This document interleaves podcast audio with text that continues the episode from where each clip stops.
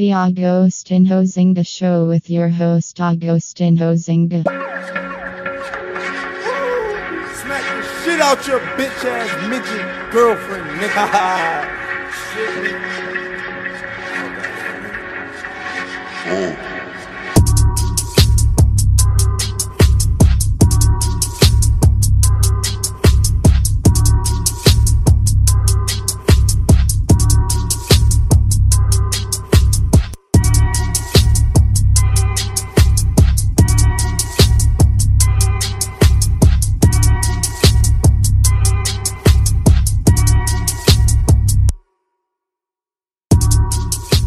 Hello and welcome back to the Agostinho Zinga Show. This is episode number 722 with I, your host, Agostinho Zinga. This is episode number 722 with I, your host, Agostinho. Welcome back to the show. It's been a long time coming, been a coming, a long time pause and all that malarkey, as the kids are saying nowadays when you make any sort of sexual innuendo type of joke type of thing. But hey, we are here, we are here, we are here it's been a bit of a roller coaster of a week, especially for those of you out there who support Man United. For those of you who don't care and love to, you know, laugh at my tears, you will be happy that I'll be very tearful today because of some of the horrendous results that we've had this week and some of the false hope and the false dawns that have also happened, and just the eternal, eternal roller coaster that involves being a Man United fan. It's just never ending. It never seems to end. The ownership is nowhere near being sorted out partial ownership with Sir Jim Ratcliffe? Are the Qatari groups still involved? We don't know. We don't know. And um, we've also got loads of information to talk about in terms of some couple of shows I've been watching during the week, um, bits and bobs on fashion and whatnot, and then of course other bits and bobs in terms of cultural news I want to share with you, lovely people. So if it's your first time, you're enjoying the show, you know, sit back, relax, grab yourself a little drink, and let's just dive on deep. So, first things first to mention, just as a kind of, you know, a bit of a somber way to start the pod, actually, and not something that you probably would want to start pods with, but I wanted to just acknowledge this because, you know, it's something that I've kind of been thinking about all week. So, I want to just say um, on the pod to RIP to Joshua Sweeney, um, a friend of mine who I've known for a very, very long time, but unfortunately, in the last few years, we hadn't really spoken much. We kind of had a bit of a falling out, which I don't know really what it was about.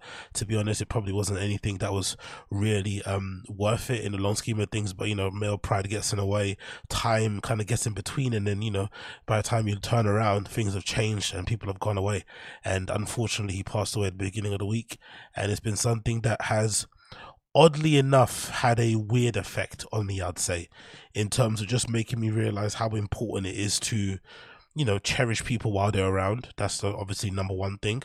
Um, I don't think there's anything I probably could have changed in terms of our relationship in the interim that would have saved it or rectified it in any way, shape, or form.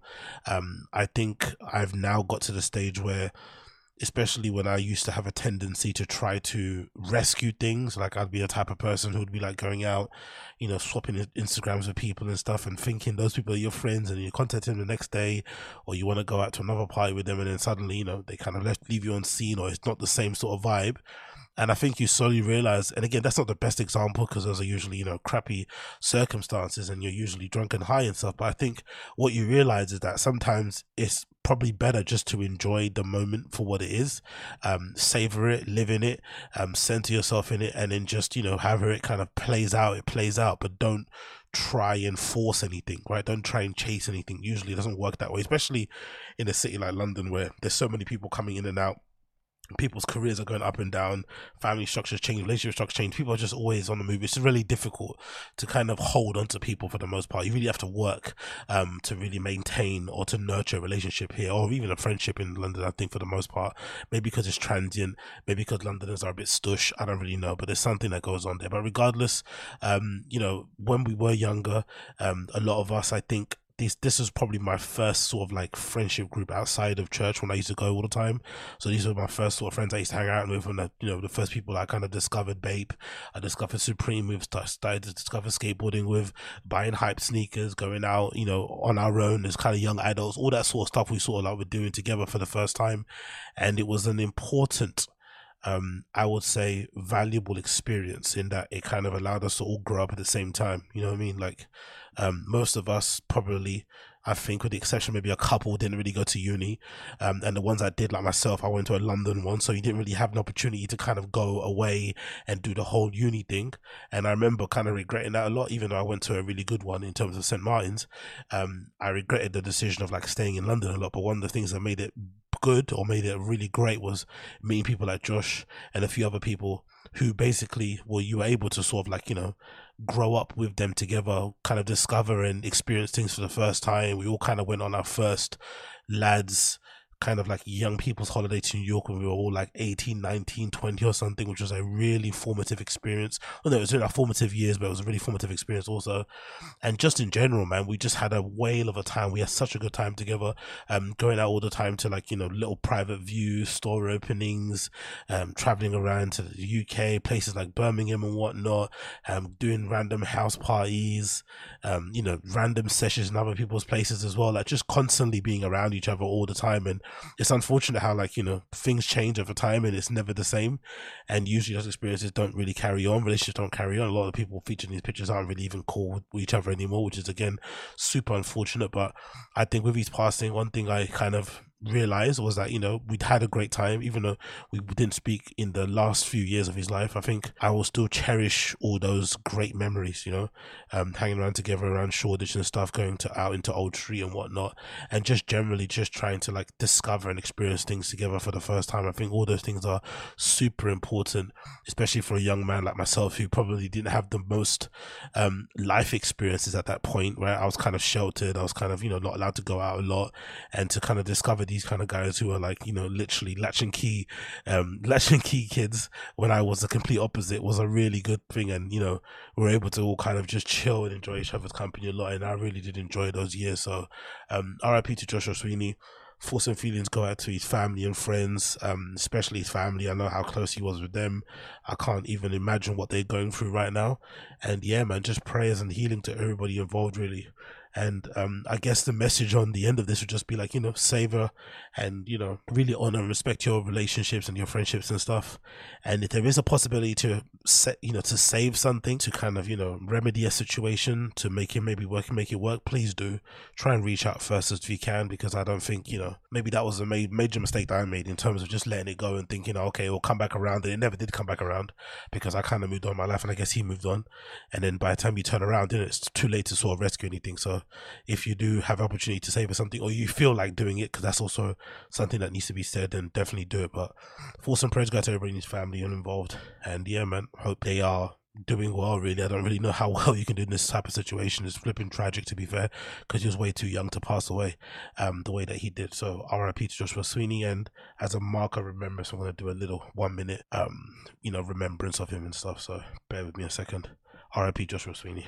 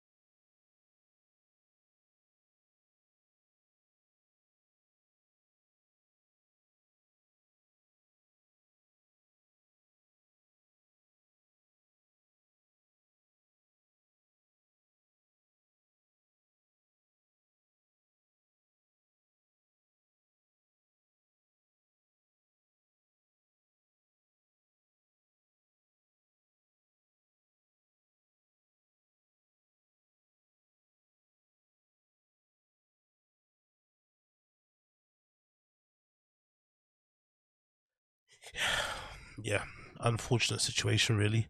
Unfortunate for all involved. Really, really, really is. But anyway, let's move on from that one. So, next things to talk about here is this TV series I've been watching at the moment on Netflix called Blue Eye Samurai.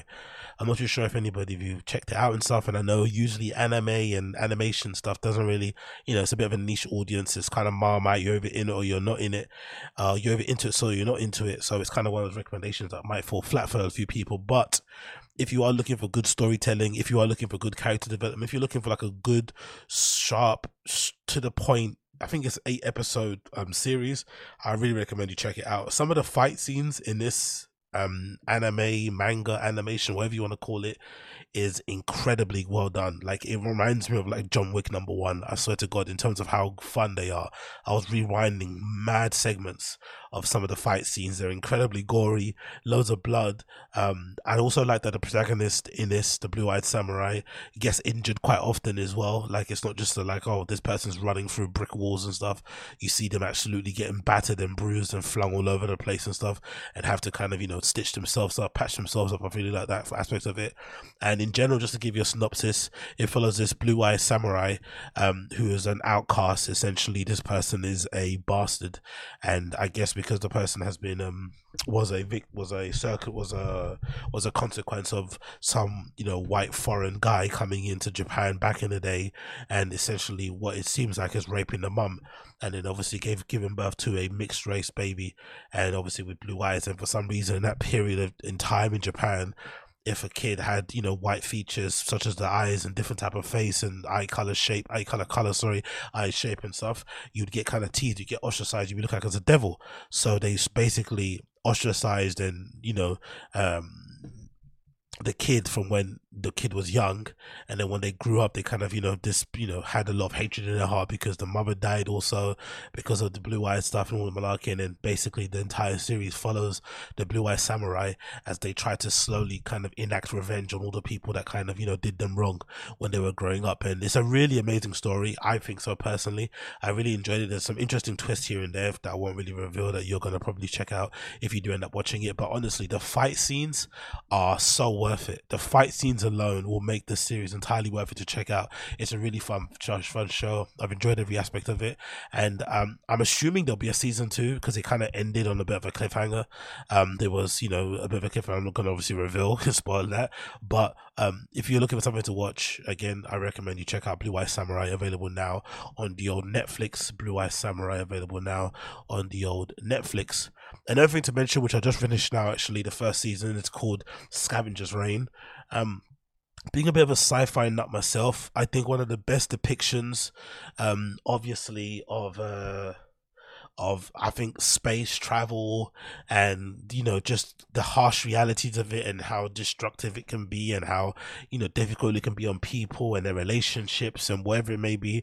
I think in modern years have definitely been Interstellar and then I'd say Scavenger's Reign. This animation did a really good job in terms of detailing just how you know miserable and difficult it would be uh, of a situation if you ended up on a planet that was inhabited by all these crazy weird creatures that you weren't really used to all this amazing strange vegetation that you wouldn't don't know if it's going to be you know beneficial to you or if it's going to kill you.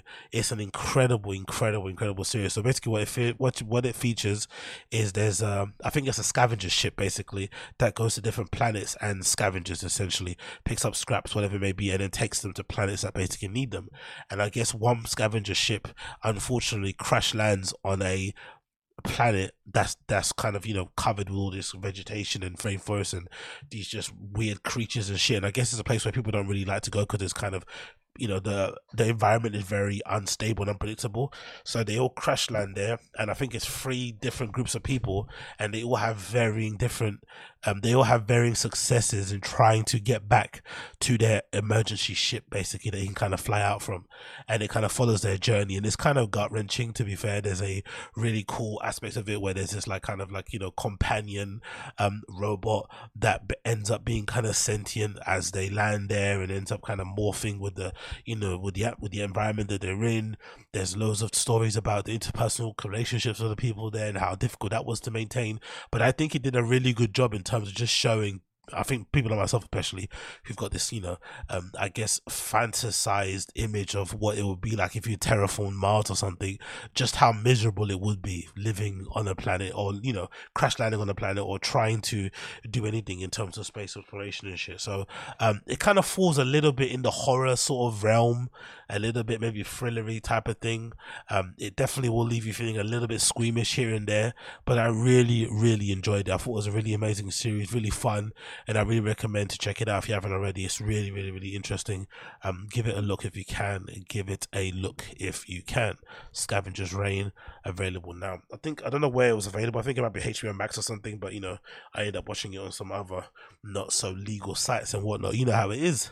So um moving on, I wanted to catch up as well a little bit on the football stuff. I know I'm a bit late on this, but um, number one to catch up on was the Fulham result. Man United um, winning 1 0 away from home against Fulham after our poor run of results.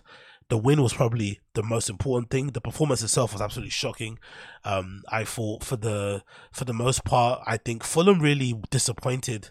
No, Fulham were really disappointing from their point of view. I don't think they really had a good game plan.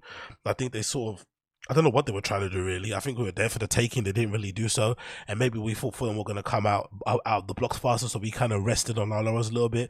But we were just playing very much within ourselves.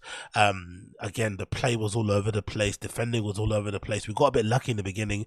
We scored a goal, which might have kind of made Fulham a little bit more nervous because we scored a goal. He got chalked off for offside, but Tomo did score quite soon or quite early on in the game. That didn't work out, and again, maybe that made made, me a little bit nervous of kind of you know coming out of their shell a bit.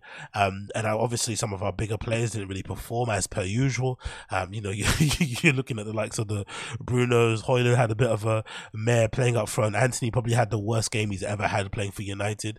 Um, the persistence and the constant reselection of Antony as well in the team is just, you know, there's no way to kind of cut it for sure, you know, even if you're playing in a team full of play, there's no way to know. Let's just say this: there's no way if you play for a team, you play any time of team sports, you would know if there's a manager that just constantly keeps picking people who don't deserve to get picked, it's gonna cause um a bad. It's gonna kind of lead to a bad environment in the team locker room and shit. People are not gonna be happy because essentially part of the reason why you go to training and whatever maybe you do drills, practice matches is so that you can prove your worth, so that you can be considered for selection for the game. That's kind of how usually things work unless you're like you know a Messi type where you basically just you know you're always going to play because you're basically one of the world's best players or the world's best player but most of the time training is where you kind of perform and i think for the most part it, it, usually kind of is twofold in terms of pressure professional football. Usually a bit of training and a bit of obviously forming the game because if you haven't been playing well in training but they bring in a sub and you score a hat trick most likely you're going to play in the next game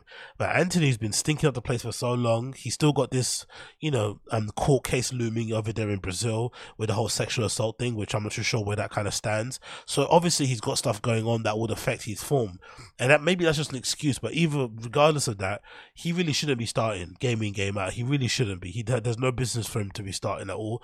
And if anything, you know, Erik ten Hag should probably take him out of the limelight to kind of give him a bit of time to get himself right or whatever it may be and to sort of like stop people you know basically highlighting his poor performances which will in fact kind of you know make him feel more shit about himself which obviously won't help him get out of the situation or the funk he's currently in. So that's a bit of a weird one. Bruno Fernandes of course stunk up the place but ended up scoring a goal right at the end um, which I'm kind of conflicted on because I personally I'm not the biggest fan of him. I think he's a bit of a stat padder, but in terms of actually influencing games when you're watching watching with your naked eye, he hardly does anything.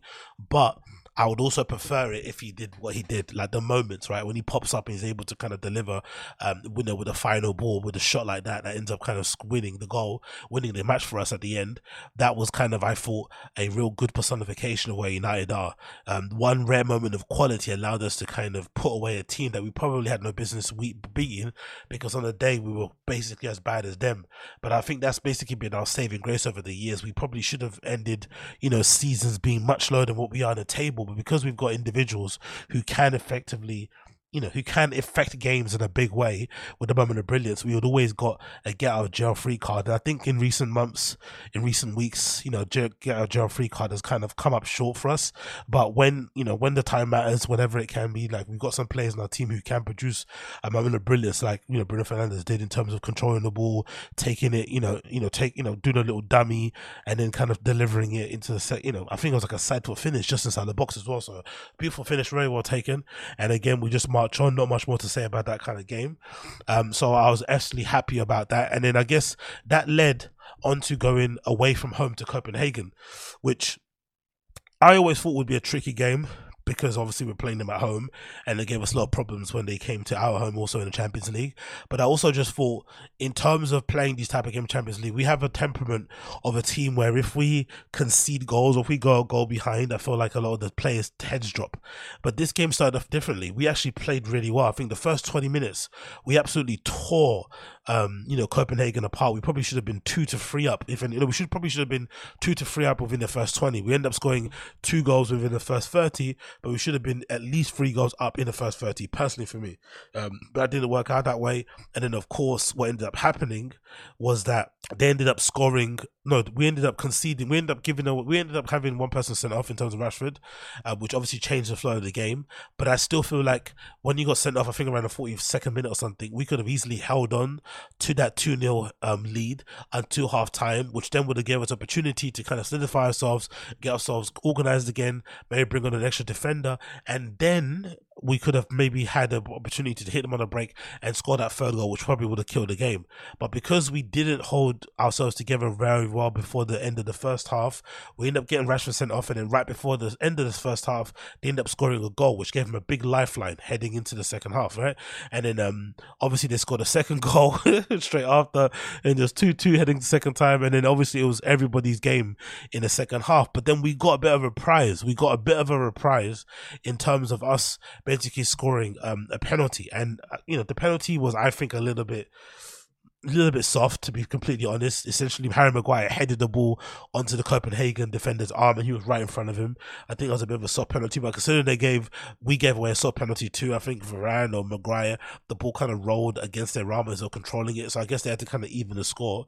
And of course, Bruno Fernandes steps up, right, and he actually delivers from the penalty spot. So it's a big moment for him, big moment for the game. And you think from then on, the manager will put together some substitutions, some different tactics or formation that will help us to hang on to that that basically lead and essentially park the bus until the end of the game. We didn't do that. We kept playing the same way we were playing before, very open, um, not much defensive discipline, and then we ended up kind of falling asleep at the back post. I think it was Diogo Dalot actually's fault um, that led to the um Le, the, the Lukas Lerager sort of like chance or sorry goal that he scored to make it three all, and then of course right at the end, um, Roony Bardghji, who the the fucking commentators kept speaking about and wanking off uh, about him, he eventually delivered he ends up scoring a goal, a winner right at the end. A very well taken half volley, to be fair, inside the box. Um, you know, he didn't really have many touches, but he absolutely smashed that into the box, so into the roof of the net. And of course, you know, there's opportunity for us to come back. And I feel like this was a p- perfect representation of why a lot of fans aren't really sold on Erik Ten Hag and the players. I think this was definitely a 50-50 responsibility.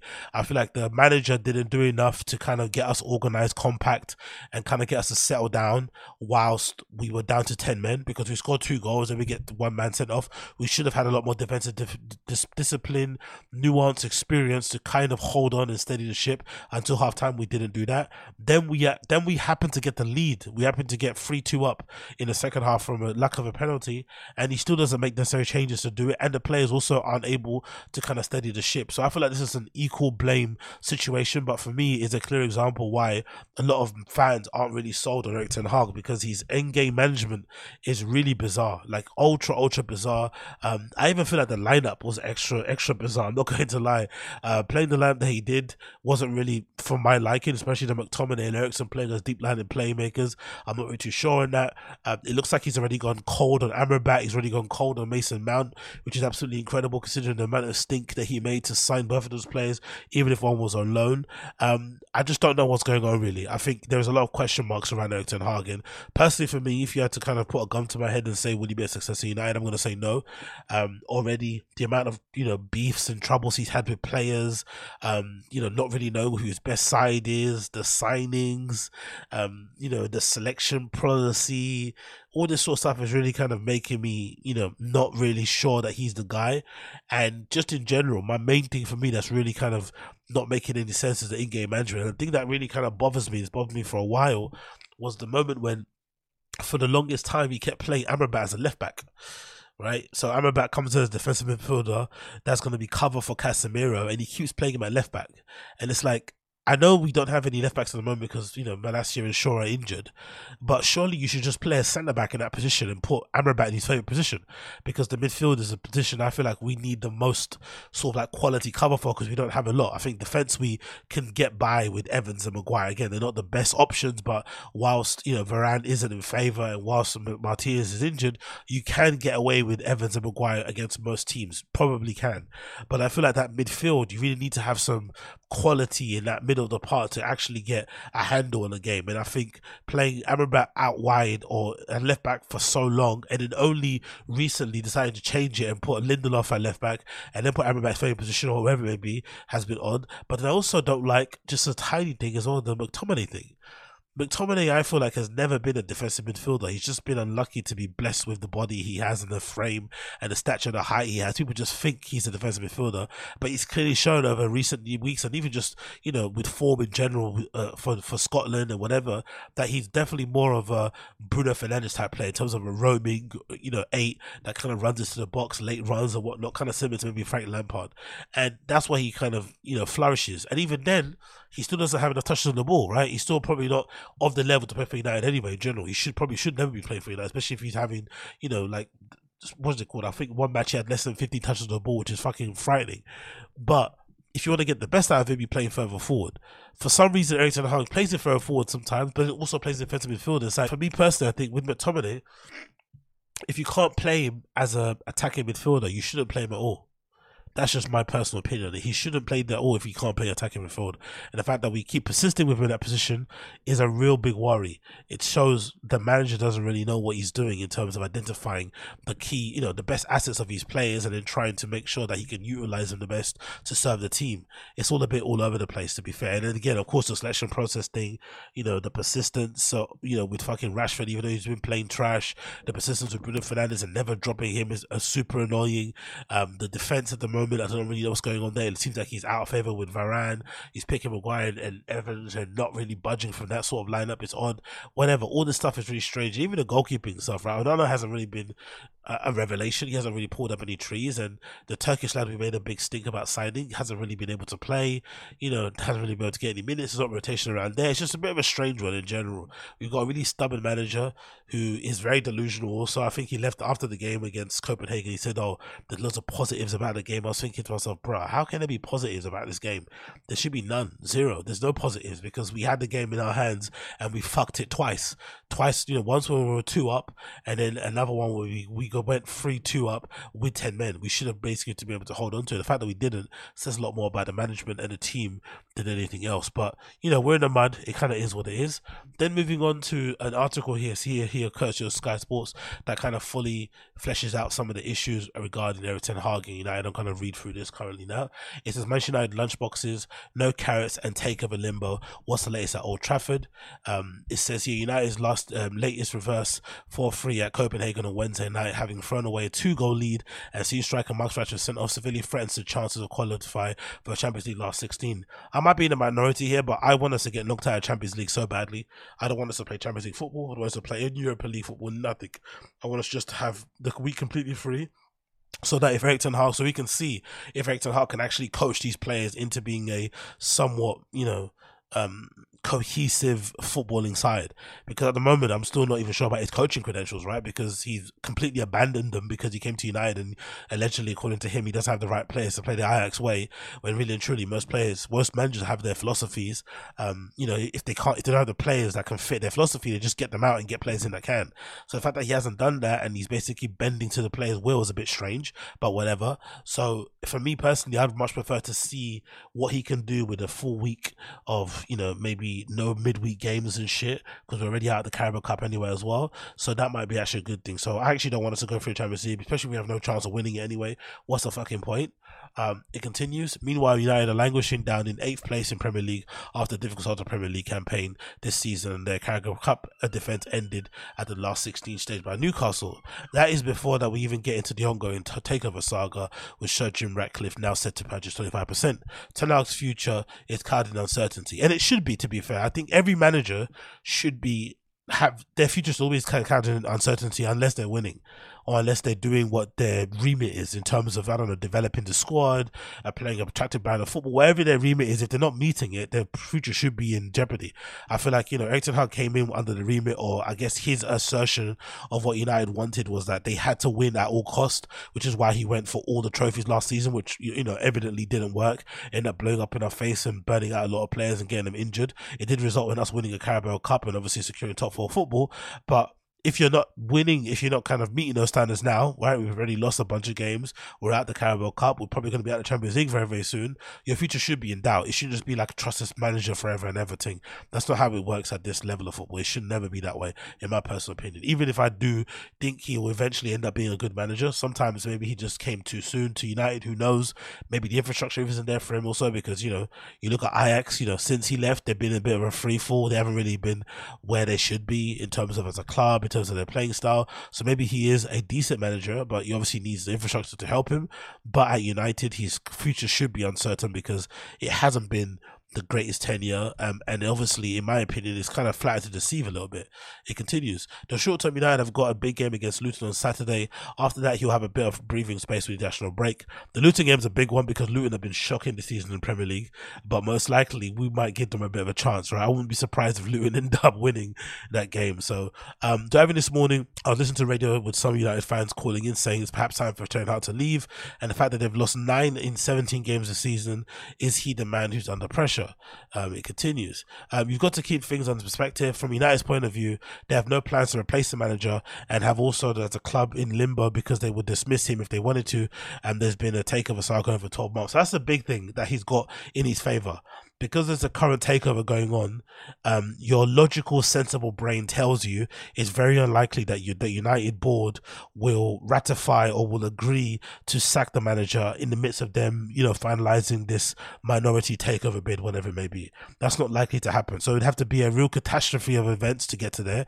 But even if that is the case, you look at our previous coaches and how long it took them to get sacked. The, the Glazers just don't, you know, pull the trigger straight away. They obviously have a remit where if you don't win, you know, if you don't get top four football, basically, they don't really care about trophies. But if you don't get top four football, usually you're out of a job. So that basically is the main thing. So I think we're people probably have to be, you know, suffer with Erik ten Hag for a while just yet. He's not to go anywhere. And if anything, I also believe that he's not entirely to blame. It's obviously the owners. The owners are the big reason why we're in this current situation. The Glazers have been one of, if not the worst owners in football history. And they've kind of dragged this club into the fucking mud. They've dragged us into the depths of hell. And unless they leave and we have a full takeover, we're never going to be successful because they don't have the ability to create a sporting structure or system or, you know, whatever it may be to get the best out of, you know, elite players, elite managers.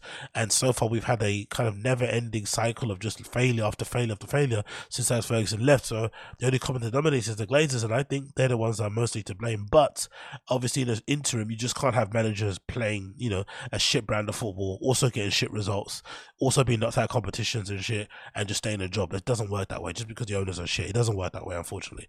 Um, it continues. Ten Hag's contractually is on pretty safe ground too. Premier League managers have clauses which make it difficult for them to be dismissed. His future is clouded in uncertainty, but everything at Man United is clouded in uncertainty which is very, very true.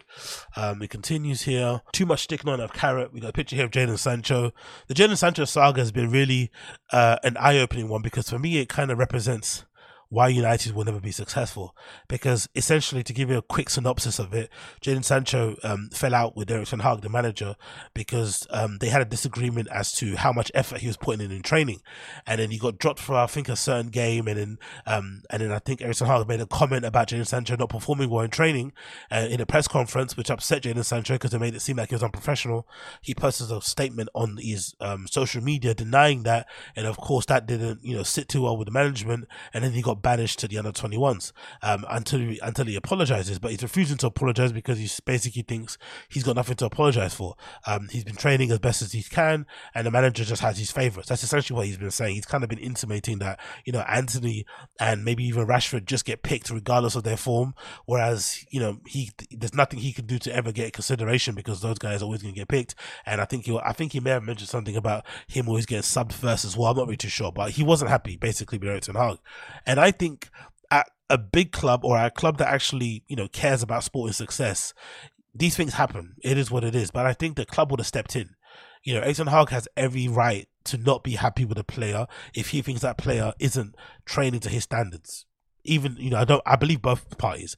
Jadon Sancho also has a right to fight back and say, "No, I'm training well. You just don't pick me because you have your favorites." They're both within their rights to say that. It's professional football. This is where you're going to be disagreements all the time.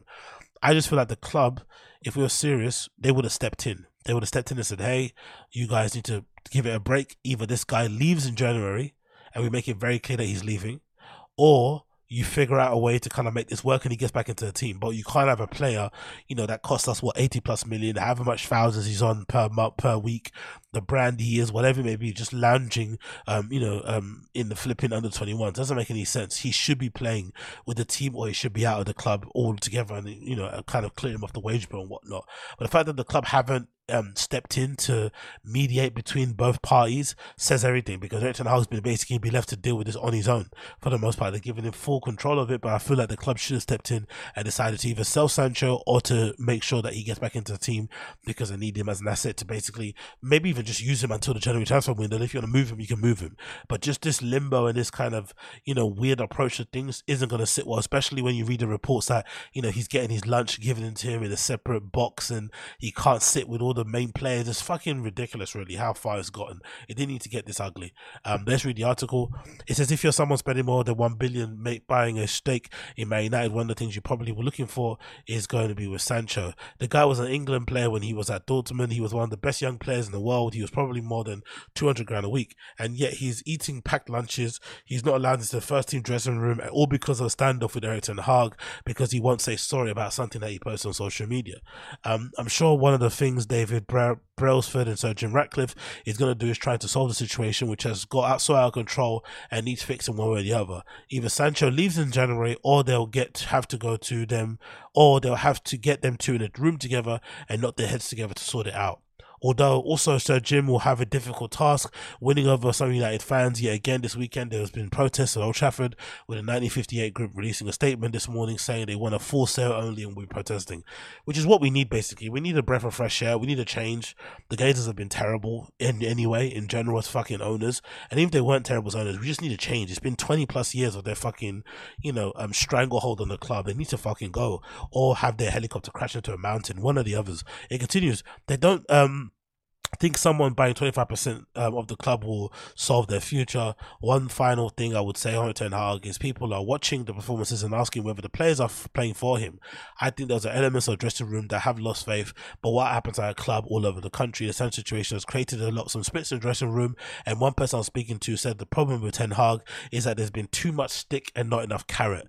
Um, he's got this reputation as being a real disciplinarian, but with modern footballers, the stick sometimes works, but you've also got to have the dangle the carrot in front of them, see things from their point of view, put an arm around their shoulder, maybe he needs to work on those things. I don't think that's true. I, I think Erik Ten Hag has kind of been fucked by the owners. I don't think that's true. I think you can get away with being a disciplinarian that is very much stick centric, right, or stick forward, right, um, in, in terms of that uh, you know approach with players. But what you need is that you need owners and the board and the club to back you all the way in your decision. So you'll do a thing like what Arteta did with Aubameyang and a few other players, where if they're not kind of up to scratch or if they've got too much of an outside influence in the dressing room, you get rid of them so that you can kind of re-establish your authority. That's what you need to do. And I feel like, unfortunately for Ten Hag, he never had that opportunity. He wanted to get rid of a bunch of players. I think on his list of players, there was like six or seven of them in the beginning of, in the summer who were essentially on the chopping block. And I think he even included Sancho and Martial, and none of them left except for Fred. And Fred, the only reason why he left because he actually pushed for the deal for him to go to, I think, Besiktas or Galatasaray, one of the others, and he pushed for that deal himself because he wanted to play. He wanted to play football week in week out, and for the most part, from what I've seen online, he's you know he's playing pretty decently over there, way better than Matt Man, than fucking Mason Mount is anyway, and probably Amrabat. So I think the club fucked Erik Ten Hag in that they didn't give him the ability to get rid of the players who maybe have a little bit too much influence on the dressing room and get the players in that he can get in to back them. But at the moment, what I've also seen, which is a big issue, he hasn't been able to connect with the players out there who are obviously overrated and think way too highly of themselves anyway and probably need to leave the club ASAP. And but then he's also it feels like falling out with the players he signed. Right, the likes of the Mounts, the likes of the Amrabats, the likes of the Varans. It feels like he hasn't really connected, even even Casemiro. It feels like he's somehow managed to fall out with those guys. So I'm not too sure what's going on. I'm not too sure if this is just a, you know, a rebellion from the players because of the treatment they've seen of Sancho, if it's because in general they're all up their asses. I'm not really too sure what's going on, but he's got a real big job on his hands. And the problem with Erik Ten Hag, the pressure is mounting because we're not, we know it's one thing to not play good football, but we're also not getting the results. So the results aren't even saving him. And with this minority stake coming in, um, usually in most companies, if you know you get a bit of investment or whatever it may be, they usually want to have some say so in the infrastructure of the club and the personnel. So it's very likely that Erik Ten would be out of a job anyway, regardless if he does well or not. They're going to want to have their own man in. But the fact that he's doing so poorly is going to lot put pressure on him because he's going to know they're going to want their own man in ASAP. So you know everybody's kind of livelihood is on a chopping block at the moment. Even the likes of John Murtough, the Darren Fletchers, the Richard Arnolds, all these fucking guys who have been leeching off United for years and years and years doing absolutely jack shit. They're all kind of going to be you know under fire very very soon if that Jim Ratcliffe gets rectified or if the you know Qatari bid later on kind of goes through. Who knows? But so far it's not looking good for United. We are absolutely in the MUD and then last thing I want to mention was this conversation or this kind of stream or this kind of, you know, press conference, sorry, courtesy of Man United with Erik Ten Hag uh, before the Luton game, which really infuriated me because, again, another example as to why we're in the mud. It says here, Marcus Rashford, Erik Ten Hag says he's not happy with United's form, uh, the forward's form, sorry, but he says he will find his goals soon. So a clear rejection, a clear, an acknowledgement of Rashford's poor form, but also no desire to kind of change him and bring somebody else in or drop him altogether just to kind of freshen up the squad. It's just let's just persist with playing Rashford even when he's not playing well because he happens to be one of our better players. But then again, like I said, what that ends up doing, it creates a bad atmosphere in the dressing room because players automatically know it doesn't matter how well they play in training, they're never ever going to play because the players that do get to play their position is somewhat solidified forever and ever. And I absolutely hate that personally. But let's continue. It says here, Erik Ten Hag um, says both he and Marcus Rashford are not happy with the Man United form this season. Rashford has scored 30 goals in competition last season, has just scored once in the start, since the start of the season, um, with United enduring their worst start to the campaign since 1974.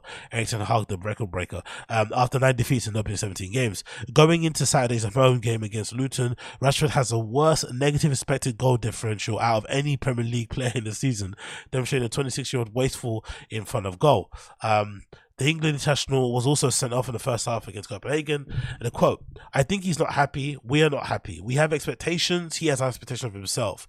At this moment, he's not in the best form, but I know he'll be back. And I know when the team is playing better, he'll play better. He'll score goals. I'm confident of that.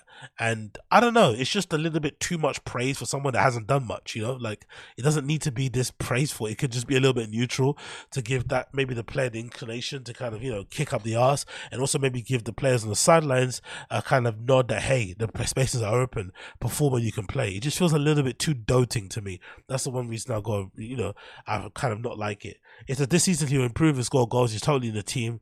He's to- he's totally in the team and aware of everything. He'll be back on track. So um, that can happen very quickly. Sometimes you only one game. I'm sure that he'll get there. Um, United going to the home game, newly promoted Luton, having lost three out of their last four. But Ten is adamant that his side can respond. We are very disappointed to lose the game, any game, but finally it's about the end result. It's always about a, process, thinking about a process and managing the process. That's the only thing I focus on. We often prove that we can, like in recent wins against Fulham and Brentford, overcome big. Again, like the way he talks, like he's, he's not a very charismatic person. Kind of speaks like a robot, and also is incredibly delusional. Like, you know, like our performances haven't been great. We haven't played well since probably that first half in the Carabao Cup against fucking Crystal Palace. We've been shocking the, throughout the majority of the season and maybe the latter end of last season. So this whole, you know, just be positive for positive sake approach is really fucking insulting. I'm not going to lie. Um, but yeah, um, that's where we are currently with United. Erik Ten Hag is going to persist with Rashford. He's basically going to persist with him until his fucking legs fall off. You know what I mean? There's no way he's going to play any other player apart from Rashford apart from that. And that's been a really disappointing part. But I remember a lot of Ajax fans on social media saying this when Erik Ten Hag was signed. Like, be careful of this guy because he's somebody that has his favourites and he doesn't really waver from them. You know what I mean? He trusts them wholeheartedly, especially considering the job that Rashford did for, you know, Erik Hag last season, scoring 30 goals. He's got so much good grace with Erik Ten Hag that is really you know, he has to do something spectacularly wrong to ever get demoted completely. And even the nightclub stuff, right? Uh, against Fulham, allegedly, you know, he basically got dropped, but they didn't really make it official because he went out to China White after we got beat at Man City. So clearly there's some issues there going on behind the scenes, but you know, they're trying to keep it closed doors because it's Rashford and stuff, so it's just a bit annoying. But hey, That's the situation we're in now when it comes to United. That's the situation we're in now when it comes to United. Moving so, on from that, I quickly wanted to mention um, the recent collection for Bottega Veneta for the Resort 2020-24. And for me, this is an example. This is a clear illustration that Matteo Blazy definitely was the secret source and maybe the team that he worked with over there at Bottega Veneta when Daniel Lee was there. Because since you know Daniel Lee's uh, breakup with Bottega Veneta for varying reasons. Some people are going to say it's a racist incident. Some people are saying it didn't happen. Who knows? But regardless, you know, at the height of his kind of pomp, Daniel Lee kind of leaves Bottega Veneta under a cloud of uncertainty, and um, he then goes on to join Burberry. And it feels like to me that he hasn't been able to recreate that magic of those early seasons at Bottega Veneta at Burberry, but Daniel Lee, sorry, but um, Matteo Blazy has definitely been able to recreate it. So clearly, it shows like to me that Daniel Lee wasn't as great as a designer they made out to be. He relied a lot on the team. And once that team sort of split or left, because I think there was a story I read in the New York Times on this pod about Matteo Blazy basically saying that he fell out with Daniel Lee before he ended, his, before his tenure over there ended. So that also could explain why there was a dip in quality, especially if you remember some of the collections they presented in Detroit. The one they did in Berghain was really, really bad. Um, and definitely wasn't anything like their, you know, first couple of ones that they did that kind of made the name for Bottega Veneta and put them back on the map. So clearly for me, it feels like we can see that Matteo Blazy at Bottega Veneta is definitely showing us that he was the guy all along. He was kind of like, you know, the genius behind the genius, um, that basically been able to present we've been able to present. So I've got the result collection here on the screen. Um, some of my favorite things here are definitely some of these bags. I've got this bag here that basically looks like a sweater that's been tied up together. Um, you got some really good, amazing, amazing dresses here. Some really nice suiting and tailoring. The bag and accessories are really some of the best bits and bobs I've seen from them a lot. Some of the casting and, you know, styling has been great. I think think this look here, number nine, was a look that was featured by ASAP Rocky. I think he recently wore that um, for like a press thing. Because um, I think there's a there's a tracksuit look here also. So they're doing something different, interesting. They're doing this thing where like I think they featured um, Rocky there's a picture of ASAP Rocky um, driving this really amazing vintage, I think Mercedes, and he's wearing one of the looks in this kind of in this collection, and it was done many many weeks before, so clearly it's part of the rollout. And then most recently, he also did a shoot or he did some like paparazzi thing where he was jogging around, you know, I don't know, somewhere in Hollywood Boulevard being chased by paparazzi and he was wearing essentially like a head to toe Bottega Veneta outfit. And at the time I thought it was strange, like why is he jogging in that sort of area. And then also he had these grills on. It's like who drugs with their grills on? It's a bit strange. So it makes sense that it was all part of a promo thing. You know, for ASAP Rocky, it's a bit odd because I feel like he's way more talented of an artist to be doing that. He should be, you know, creating great music and shit and putting on great shows and videos and whatnot. But clearly that isn't probably his passion anymore. But it's a bit sad to see him running around doing those kind of fake stunts and shit. But hey, it is what it is. Going back to the show, some of the denim looks from, you know, Matteo Blazy, Bottega Veneta, I'm always been a big fan of. I I really do like this. Some of the big long trench coats here look number 13. The books boots, sorry, on look number 14 look amazing. As does a cheetah print dress on look number 15. Uh, my favorite look, definitely in terms of casual wear, would definitely be my um, look number 18 here with the, what would you call that? Shadow plano, shadow, shadow flannel, sorry. That looks like it's been made in a, like sort of like a mohair type material, which is a really interesting design. So I'm not too sure if this has been printed or if that's been weaved in, you know, like because it's basically a mohair jumper that's been made to look like a flannel shirt. And then you've also got a pair of jeans here, which I'm not too sure if the jeans are because Matteo a really interesting thing with the jeans. He kind of, you know, he'll make it look like a jean, but actually looks like, but actually feels like leather, or vice versa. So I'm interested to see if that's actually the case. But that looks looks phenomenal. I love everything about it. As obviously some of the suiting is obviously very very well done. Um, the color. Oh, this is another look Rocky also wore. I think he was out with Rihanna going to to dinner somewhere and you had this look head to toe. So definitely, it's just an interesting way to roll out your designs, right? Um, you have them featured um, weeks beforehand in these sort of like candid paparazzi type shots. Maybe similar to what was going on with fucking, you know, maybe it's inspiration taken from the, um, you know, the the golden era paparazzi when Victoria Beckham and Posh Spice are running around the streets of the world and shit. Maybe that's part of it. Who really knows? But I love the pink shade, that bag, this dress, really well done. I think Dua Lipa wore this dress actually. It's also recently. Um, I've seen a picture of Dua Lipa wearing it. Um, this oversized, um, you know, um, cable knit jumper is so, so, so nice. I love how it fits on the model and shit. The bags look really great. The color green, I'm really liking as well. These olive green colors. Um, nice long trench coat. This sweater here with the snake motif design looks really cool. It kind of reminds you of something that you'd see maybe Jonathan Anderson, um, at Loewe or maybe his namesake label do. It seems like very, very Jonathan Anderson, maybe acne type coded. I really like the look of that also. Um, that big trench coat looks great. I like the size of the label inside the jacket. I'm not going to lie. Um, you got a Chambray shirt here with a Western shirt on top, um, and you got this excellent sort of like long socks, I think, or shoes with this with this with this um with this um snake design at the front, which are really fun and cool. I like that. As I do like this suit, the double breasted suit here with the brown boots and the overcoat on top looks amazing. As does this print that also features on the bag. This kind of you know what is it brown and green um you know um basket case design i think you're gonna call it maybe a weave which is sure but i love the color there as well i do love on this fur faux coat and yeah great dresses great color combinations great styling casting is amazing accessories are fucking booming and again another example that matteo blazy might have been the guy you know the whole time look look at this one here this on the right this denim suit this denim look is so good as is this one here with this relaxed shit, um, relaxed shape, um, shirt. No, this is like an overshirt. It looks like right with these two big pockets on the front. Um, it looks like it's. I don't know if it's a felt kind of design or felt material, sorry, because the collar is really standing up on 10 and the shape looks amazing. Or maybe it's just, I don't know if it's been stiffened a bit. but that, that look there was amazing. I think look number 43. I love that. And then I think this is the look that Rocky was wearing when he was running around the streets. It's this look number 46. And allegedly, I think they said this tracksuit that looks like a regular tracksuit is actually made of leather. I think they said that actually. It looks like a regular mall grey sort of like tracksuit, but it's actually made of leather. Um, this overcoat looks really cool shirt, skirt designs, great bag there. Um, this is the look actually that Rocky wore. I think when you when you had that Mercedes, I think this is the one, um, with this orange coat and this amazing suit on the inside. And I love this coat. This kind of reminds me again. There's a, there's a Phoebe Philo coat that recently released that kind of looks similar to this kind of pile pile plush furry number there on look number fifty four and we got a few others here. Again just great stuff man. Like Matteo Blazy is definitely that guy. We can't say anything about that. And again that great cable knit jumper in its different sort of color blocking as well looks really great as does this shirt which kind of reminds me of the heady days of that Prada shirt that everyone was wearing right? I love this type of design of a shirt. Actually looks really really cool. So big up Matteo Blazy. All of it looks fantastic. I'm sure it's going to do great when it eventually does drop on the stores. And yeah I'd wear every single piece of this. Like I even love the label. Bottega Veneta with this um, kind of overstitched label on the back looks absolutely fantastic. And some of the details as you can see as well look absolutely brilliant. So yeah big up Matteo Blazy.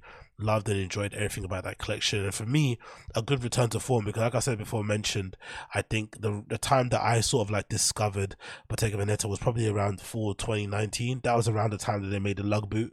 That fall 2019 Ready Made collection was the lug boot. Was the best ones. And then I think it kind of fell off around here.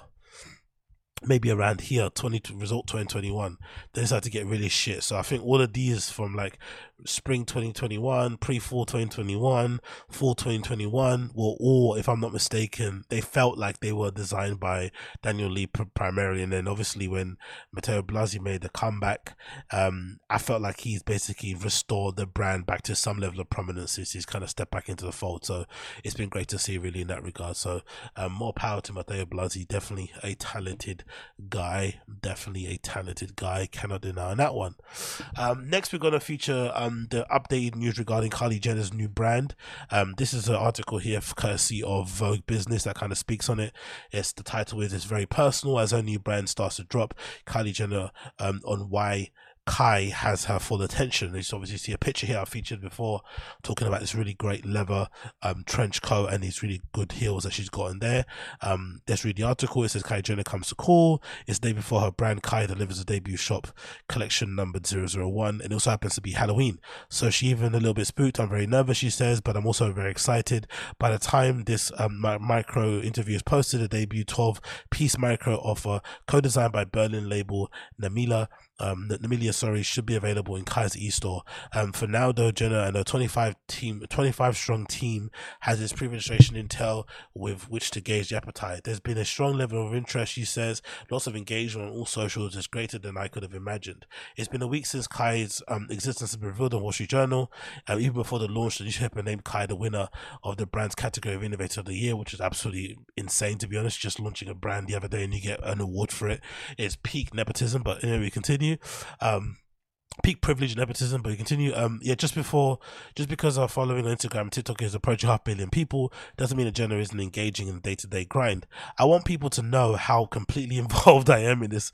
I also I love when people say this sort of stuff, like like no, we we're never gonna believe you, right? So you might as well just do the work anyway. No one's ever gonna believe that Kylie Jenner is out here, kind of you know drawing um designs for her collection or sitting down pattern cutting or you know uh, making samples going to the factory for production manufacture doing you know r&d like we don't believe it. We're never going to believe it. So why even talk about it? Just do the work. And over time if it gets proven that you actually do the thing the rumors will come out the story will come out everyone will believe you after the fact. But trying to you know it's i guess youtubers do it a lot as well when they're doing like collab projects. They'll be like oh i've been working on this for so long with this team. It's like, bruh, we, we were never gonna believe this unless we saw the evidence of it. So just keep it to yourself, drop the product, hope people buy it. Yeah, I mean, there's no need to, to lie here. Um, it continues from original lols from original concept to designing or co-designing. If we're working with other designers, from picking fabrics, colors, I've been in every fitting room. Yeah, right. I'm the creative director of the brand and marketing. There's not an Instagram post or video that has been personally that hasn't been personally edited by me. Um, there hasn't been an Instagram post that I haven't posted myself. I do creative for the shoots. I've worked really hard for it. I put my love into it, and I can't wait for people to experience the clothes. It's very personal. Um, it doesn't feel very personal though, it? That's that's a problem really to it. It, it. All this personal stuff, and you see it, and it's kind of, I wouldn't say it's bland or basic, but for what it's worth, given the amount of options women have these days in terms of shopping, right? You look at the fast fashion sort of like spit, you know, like shitty stuff like Shein and, you know, whatever else it may be. And then you look at the other brands, the kind of micro brands of these influencers and these kind of Instagram brands, these online and other brands that set up. And I think they all kind of do this job very well in terms of offering that kind of quality of garment just above a Shein, but also much cheaper than like a designer brand, for instance. They kind of fill that void very well. And I feel like I've seen these type of designs from other brands brands before. And the odd thing for me is that I'm wondering what it is about her in particular, the, that family where although they wear very fabulous, crazy designs and you know fashion and shit, why are they intent on dressing us normies like NPCs? I can't really figure it out. Like, why do they want us to dress like you know in monotone colors and shit, right? Looking all boring and sad, right? And whatever it may be. But then when they step out, they're dressed head to toe to the nines in whatever crazy, amazing garments that they have. So, and the other thing that's odd too, because I think I mentioned we, we already saw that Kylie obviously made a big effort to attend loads of Paris Fashion Week shows. So definitely, it felt like there was a concerted effort to maybe position her more in that sort of field in terms of you know you know, steering away from the streetwear, hip hoppy side of things, right? Going away from the black people and turning more to the whites, um, aesthetically. And you would have assumed it would just be something else that she was offering, and it wouldn't be this basic shit. And again, I'm just confused as to why we get this and they get to wear like you know straparelli straparelli sorry right? And whatever else garments that they're wearing and we get to fucking have this sort of stuff. Like i wonder what that is all about. Maybe it's them maybe it's them recognizing that the majority of their fan base is never going to be able to afford what they're wearing right? Dolce gabbana um you know um what you call it um chrome hearts whatever else that they're wearing. Maybe this is their way, their way of kind of quote unquote thanking the fans by giving them some poor people clothes. But I just don't understand it. Um, I feel like this picture is hilarious of Kylie sitting on the floor trying to style a shoot. Um, it's, it, it, it's giving Instagram stylist, right? In terms of, hey, here's me fixing the collar on the model while I take a picture and shit, automatically get stylist. But hey, you got to start somewhere. And then you got the other collection, I think. So the first one was done in what in black, and then I guess there's other shapes in blue, but they look very familiar to the Yeezy stuff that he did with Gap. That's the funny thing about it, right? Like it all looks very Yeezy ish, um, especially some of the jackets and stuff. Um, and you know, I, I wonder what he has to say about this because especially there's one particular coat that I've seen her wearing that looks very much like the Yeezy thing he done for Gap, the one without the buttons and shit. Um, so I'll be curious to see what he actually thinks of that sort of stuff. But yeah, um, I don't know. It's not very impressive to me. That feels like a little bit like it's not necessary. I don't really it also kind of looks like that other brand that existed that was all in blue. If you remember that one, I forgot the name of it. It was a bit, I think they had all their basics in kind of blue, and I think they might have been associated with Yeezy also. Um, I think it's called Entire Studios or something like that. They were around, not sure what happened to them. Maybe they folded um, in with Khy, who knows, that might be the case. But overall, not really that impressed. Looks kind of basic to me. Um, maybe that's the whole point of it, but I don't really see why it basically needs to exist. That's my basic premise of it. But let's go back to the article.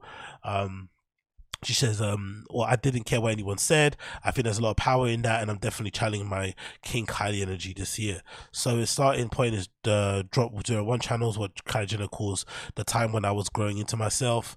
I'm always experimenting with my style. I'm always switching it up. That's why it's important for us to make this drop really different.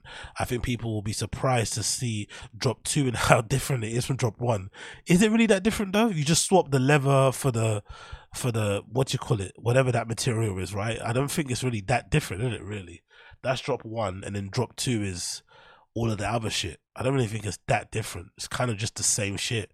It's all you know, monochrome, um, very tightly fitting leggings and shit. I don't know. The shapes aren't really that different, really.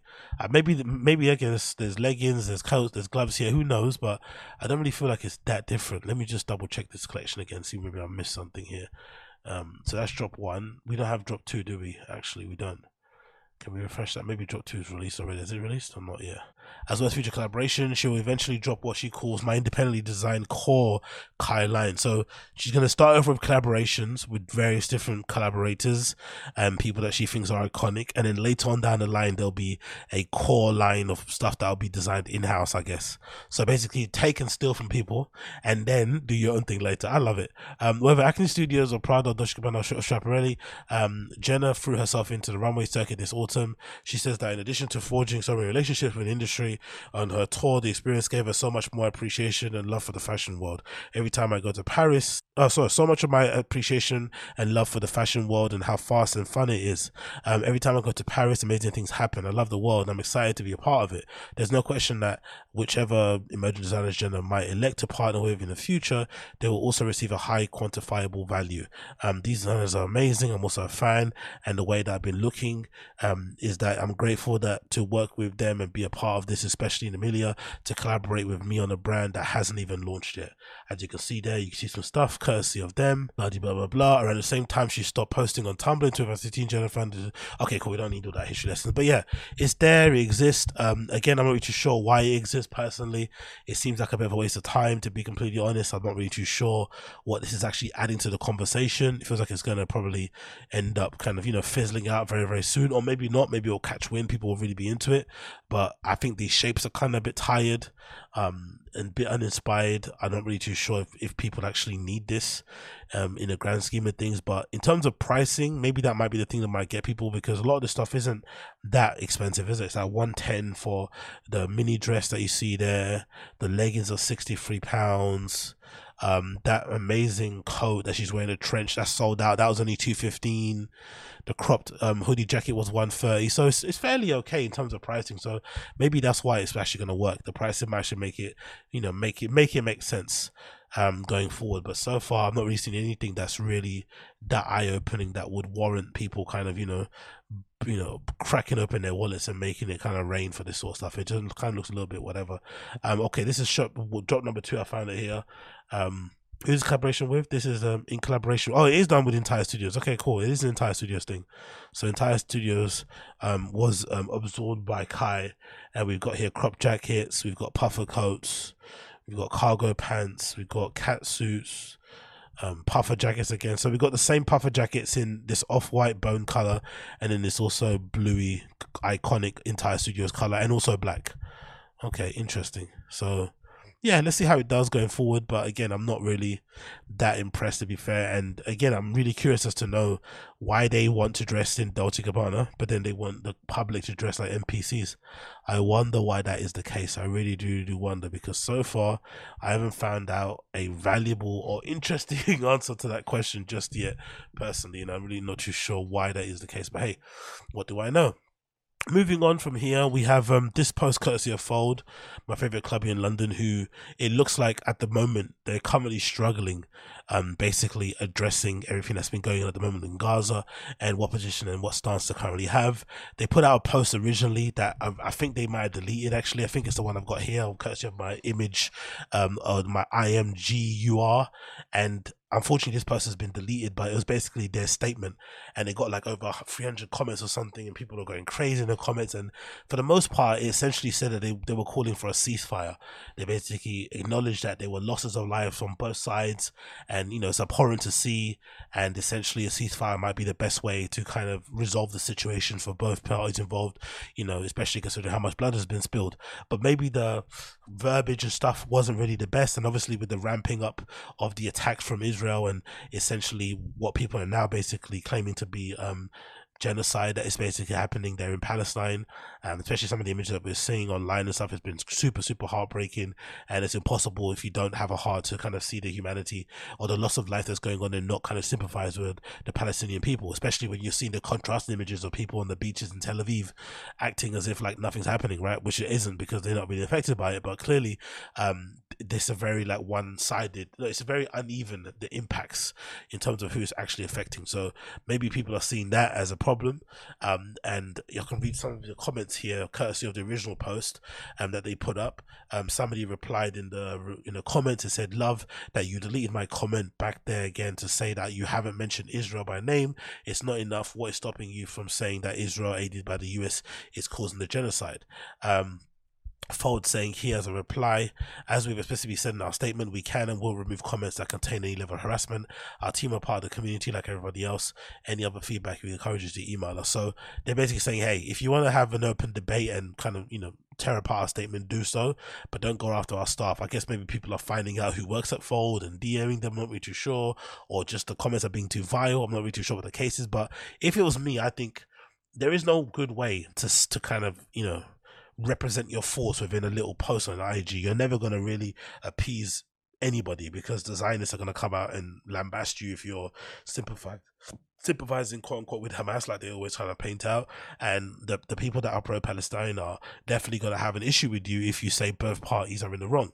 So you can't appease both parties. So you're gonna have to just make as much of a centrist comment as you can and then kind of live with the consequences of it and let people go off on the comments. Let them just, you know, argue amongst themselves, debate, you know, tear each other down, whatever it may be, but you can't really get too bothered or too annoyed if they pick apart your statement. It kind of just is the nature of the situation because of the loss of life, because of how emotional it is, um, because of how devastating it is, um, it, how sensitive it is to most people out there, especially if you're from that part of the country or just you have any sense of humanity anyway, you're definitely going to feel, um, you know, triggered by some of these comments people are making. So I definitely understand why, but I just feel like folks just leave it alone and just kind of hope for the best.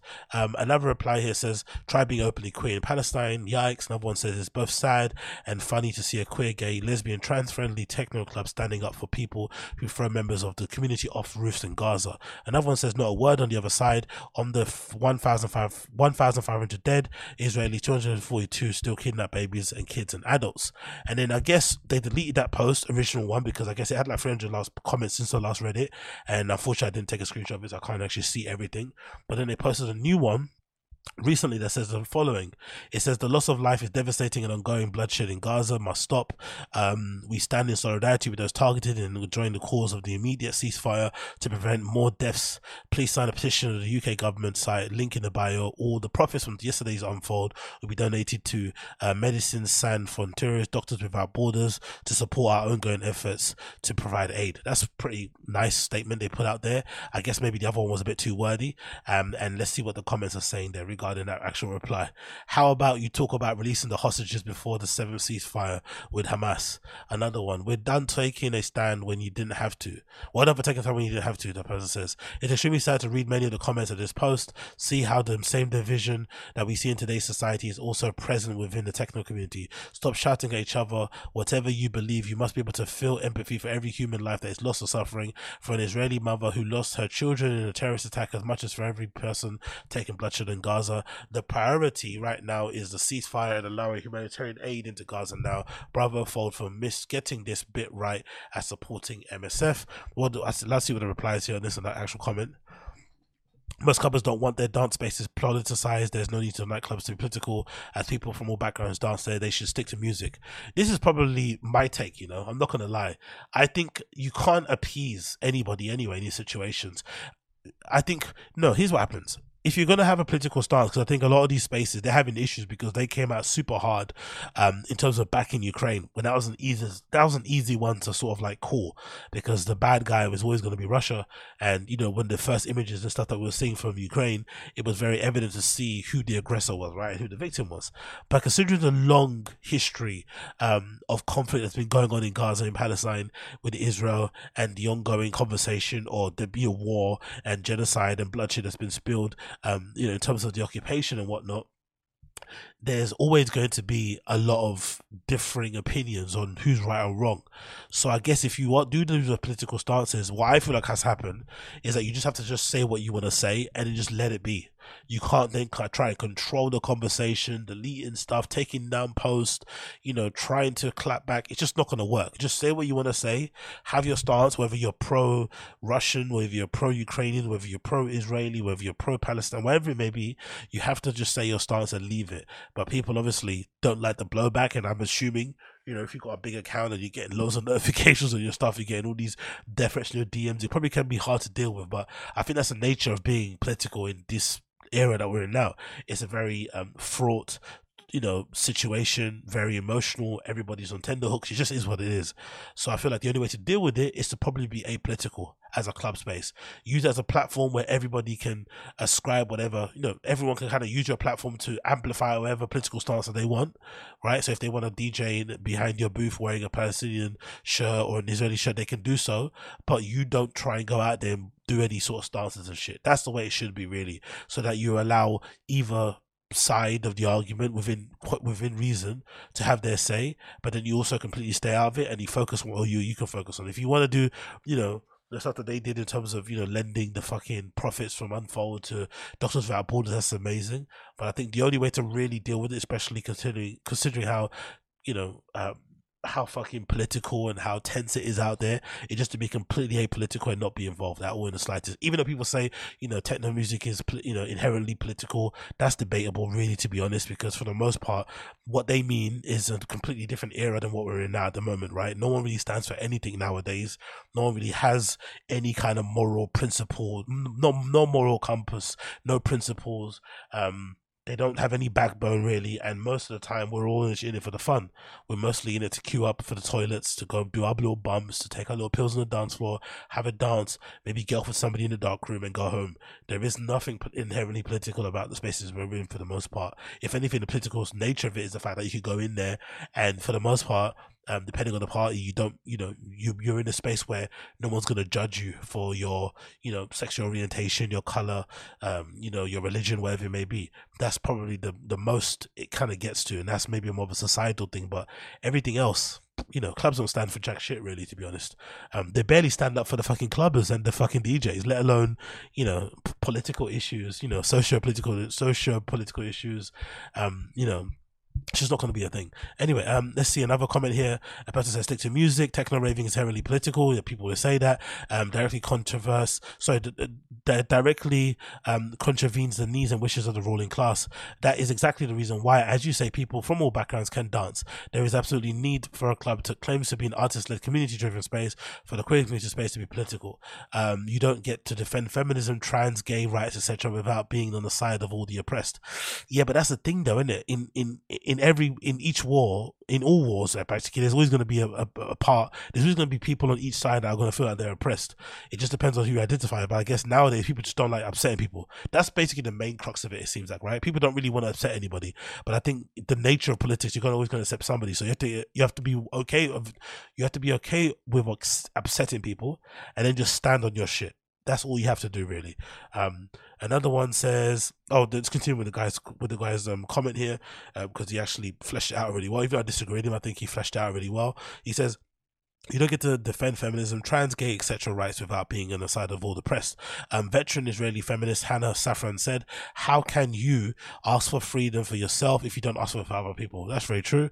Another one says, uh, turn it into being liberal. So many fence sitters have outed themselves recently and they wouldn't consider anything but some dull performatism as best.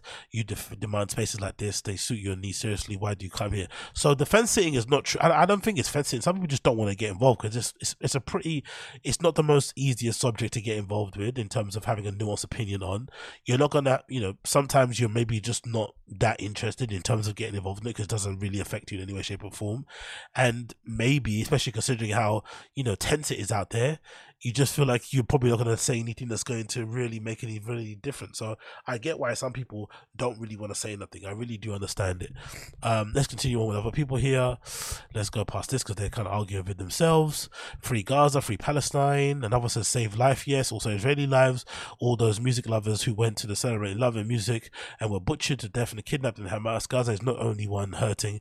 Where's your mention of those people? Shame on you. You know, I've been actually surprised by by this whole thing. I've been actually surprised how many people in the dance music community are number one Jewish or have some sort of Israeli background because there's been a lot of people, especially DJs, who have been kind of getting lambasted um, and being kind of labeled Zionist because they've been obviously uh, maybe putting up some posts that have been maybe pro Israeli more so. And I've been really surprised to see a lot of people connected with dance music um, come from that region of the world, which is really interesting, isn't it? Just as observation. Um, it continues. Love it says that was uh, unreal. Thank you.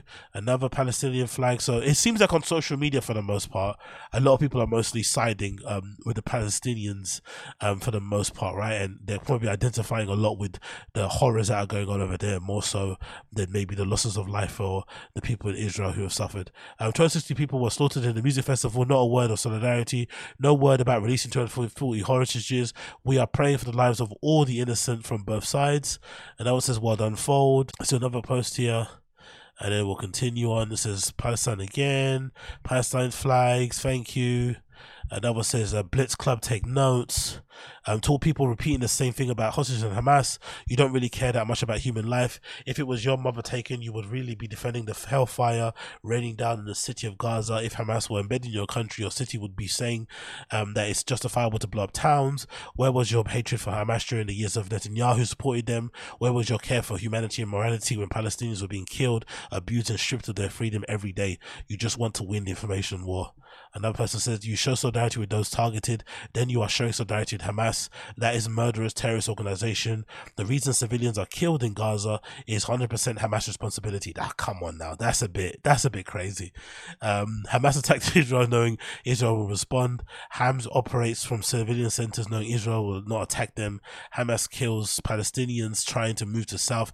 Again, this is this is definitely given former IDF soldier.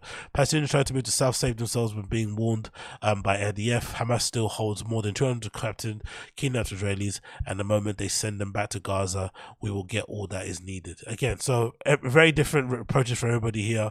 Um, you know, again, pray for healing from you know from the outside looking in. That's mostly what you can pray for. The ceasefire is probably the best option in the situation, but I just think when it comes to clubs, it's just difficult, you know, because again, you represent so many different people from different walks of life, it's hard to really um, represent all people when these sort of conflicts happen or when these sort of wars or atrocities happen. So the best bit you can do is if you're not gonna if you're gonna be conf- if you're gonna be sensitive about how you respond the best thing to do is basically just stay out of it and just provide a platform where people can come and you know slap whatever message that they want to slap on your club. Like that's probably the way to go about things. Don't censor their posts and their t-shirts and their flyers and shit. Let them do what they want to do and then you kind of stay out of it. So you basically um, act as a platform the same way that X and Instagram is right where you can basically post more to some degree anyway because some platforms are you know deleting some posts um, depending on what side of the war that you fall on. But in general, that's probably the best way to go about doing these type of things. I think going forward. But um, again, um, congrats to Fold to at least trying to do something and putting a statement out there. But I think in general they should have just left it with the original one and let it rock how it rocked. Um, but you know, I, I can assume their mentions must have been going nuts. So I definitely get why they wanted to kind of delete that and start again because that first post was definitely very very tense. Moving on from something else kind of tense in dance music world, we've got this story here, which is heartbreaking, courtesy of RA. It's a Detroit artist, Supercoolwicked, accuses Omar S of assault over unpaid royalties, and this kind of broke my heart. I'm not gonna lie because I've, I've been a big fan of Omar S ever since I started DJing in like the early 2000s. He was sort of like my number one go-to person when it come to like productions and shit. I can't think of another person well. Maybe Motor City Drum Club, Motor City Drum Ensemble, who then changed his name to MCDE, um, or David Pussilo, whatever his name is. Um, Storm, um, what you call it? Um, Storm Queen. Is it Storm Queen? What's what's it called? What's his name again? Is it Storm Queen? What's his flipping name again? Stream Queen. Oh, oh my god, I can't believe I forgot his name. Um, but anyway, production wise, there's a few people who have kind of my go to in terms of records I would always play when I would be playing out, and Omar S would be one of them. Too many names to you know his tracks to mention, but this instance is definitely kind of solid his image in my head because Jesus Christ. Um, let's read the article. It says Detroit artist Supercoolwicked, this lady here, accused Omar S, this guy there, of assault. Over the weekend, Supercoolwicked, real name Morgan Hudson, posted on X and Instagram about the legends that took place in Detroit venue Parameter Sound. And I've got the actual post here, right, on November the 4th.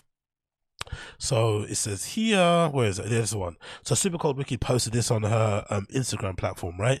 And it says the following um, Omar S is a violent abuser. Um, last night I confronted Omar S. Um, uh, at Parameter Sound about an, an, over 10k in royalties and sales that had been owed to me for over a year for the What's Good for the Goose record and many more. He responded with fuck you bitch and proceeded to physically assault me, including smashing a glass onto my head. It took three men to pull this grown man off of me while he pulled my hair. This was done in public with no concern of who saw, and many did. I'm in shock, still processing and taking um, the necessary legal steps. I would like to thank Dre, the owner of Parameter Sound, and others for protecting me during this assault. I am proud that I advocated for myself as a woman in this industry while being disturbed, um, that I am the subject of another story of a man in power abusing the woman for demanding what is rightfully hers. Omar S is a threat to the community, which is really, really, really fucking tragic, especially when you think of all the other kind of, you know, douchebags from that area of the world who have unfortunately um, done similar things. You know, I think of people like Derrick May and obviously um, the past with Erick Morillo and whatnot, who obviously isn't from there, but you know what I mean, who've kind of have a very bad reputation in the industry. And I think the unfortunate thing about this is that this is something that I've kind of heard from a while back, um, what being a thing of like, you know, from people within the industry saying, yeah, oh, my S behind the scenes is a bit of a piece of shit.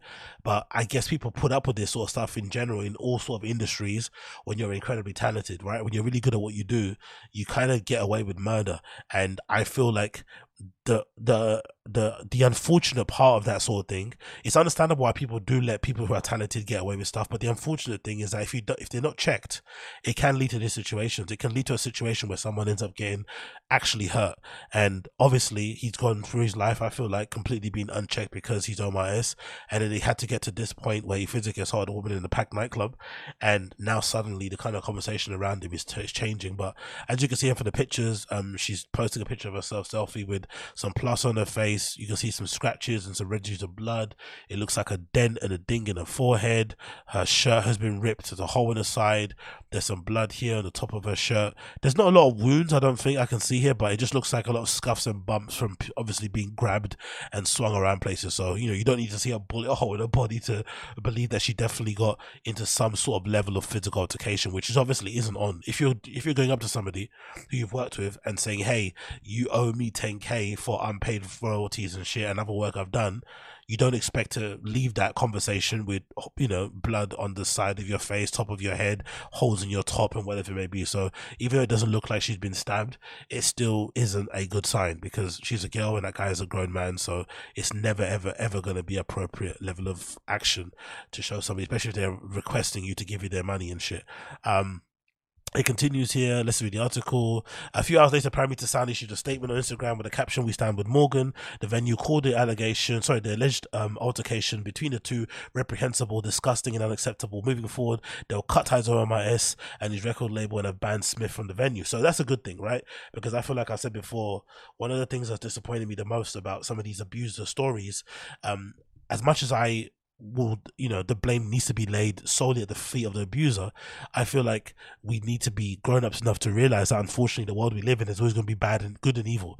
And i feel like evil people and monsters will always exist but the responsibility we have as kind of you know good people quote unquote is to try our best to call it out and to point it out when it's happening and not kind of turn a blind eye. That's our responsibility because they're always going to live amongst us. But i feel like in the industries like you know dance music for instance people like to turn a blind eye to abuse abused a lot because it serves their bottom line in that their mortgage gets paid because of this abuser, their kids are being able to go to private school because of this abuser, they can pay their fucking car note, they can make sure their wife kind of, you know, doesn't have to work or whatever it may be, they can go on fancy trips all because of the abuser and they can kind of turn a blind eye to it, especially when you're considering the dance music scene is a very, even though it's a very, you know, it makes a lot of money, it's still a bit of a niche scene. So even if you're somebody that's abusing people in that sort of industry, you can quote unquote get away with it more than maybe your conventional kind of like you know EDM, maybe other genre, or maybe just generic normie type of stuff. You can kind of get away with a lot more. And the issue is, um, you can do that to a level, and after a while, people end up getting actually hurt. Whether it's like you know getting assaulted, getting raped, unfortunately, people dying. That's the that's the real harsh realities of it. And I think we saw a lot of it during that whole Harvey Weinstein thing. Right, one of the really sad things about it was obviously Harvey was a monster and deserved everything he got. But the really sad thing about it was in the documentary, there was, you know, basically people saying that, hey, it was an open secret in the industry. Everybody knew this guy was a bad guy to the point where I think there was one bit that really broke my heart where it was like one woman was propositioned by Eric, sorry, by Eric, um, by, um, what you call it, Harvey Weinstein to go to his hotel room to give him a quote unquote massage, and she turned down his advances. And then when he asked her, "Hey, have you got a friend?" she recommended one of her friends. So she turns down the advances of abuse, but then puts her friend in line to get abused. It's like, come on, bro.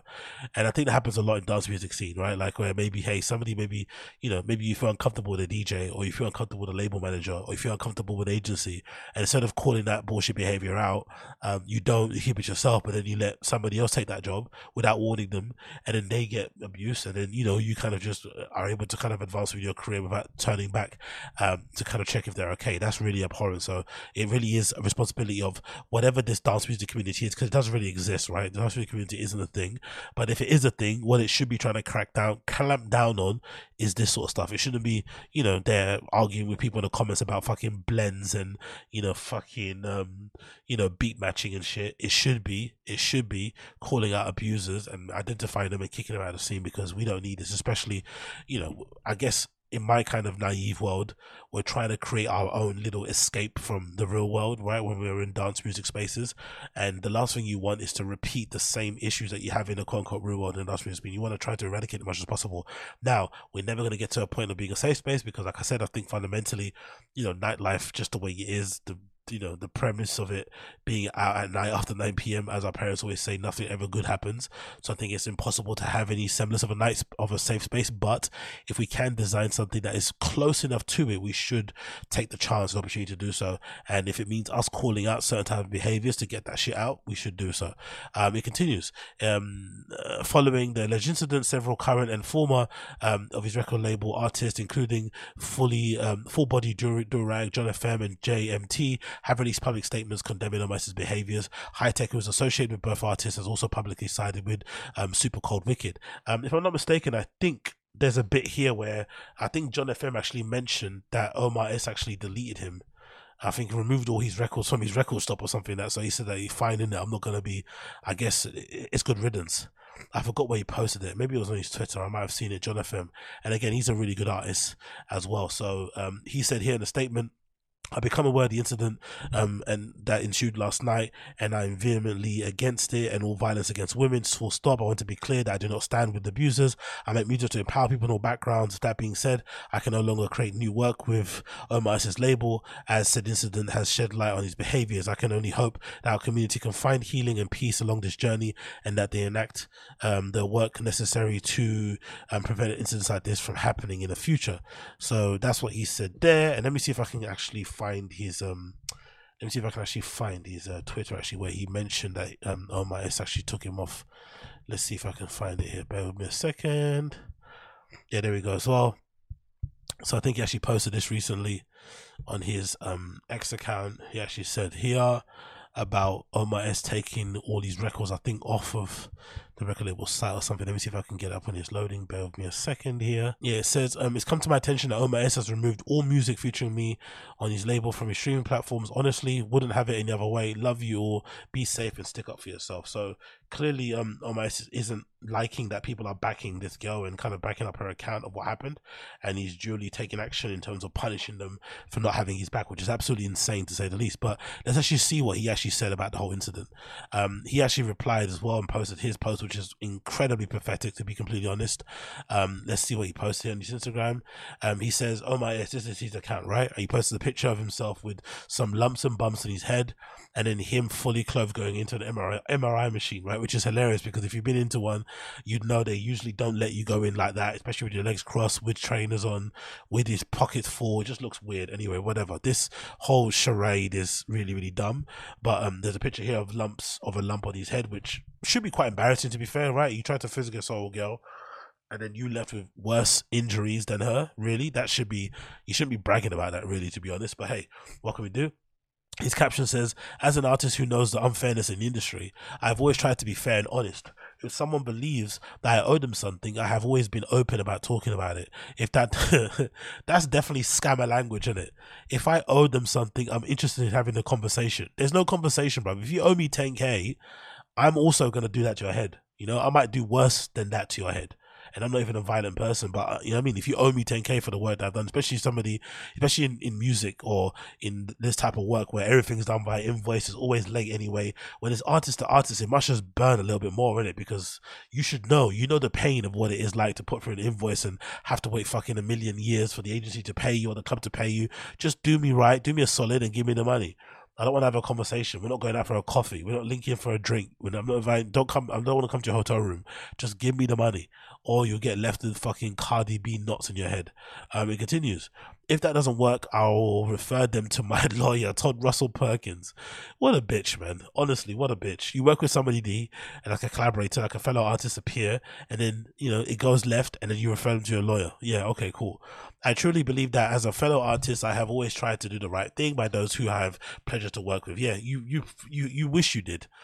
As for last night, Again, all this is cope, right? So, so, no, nothing, just this pure cope in the beginning.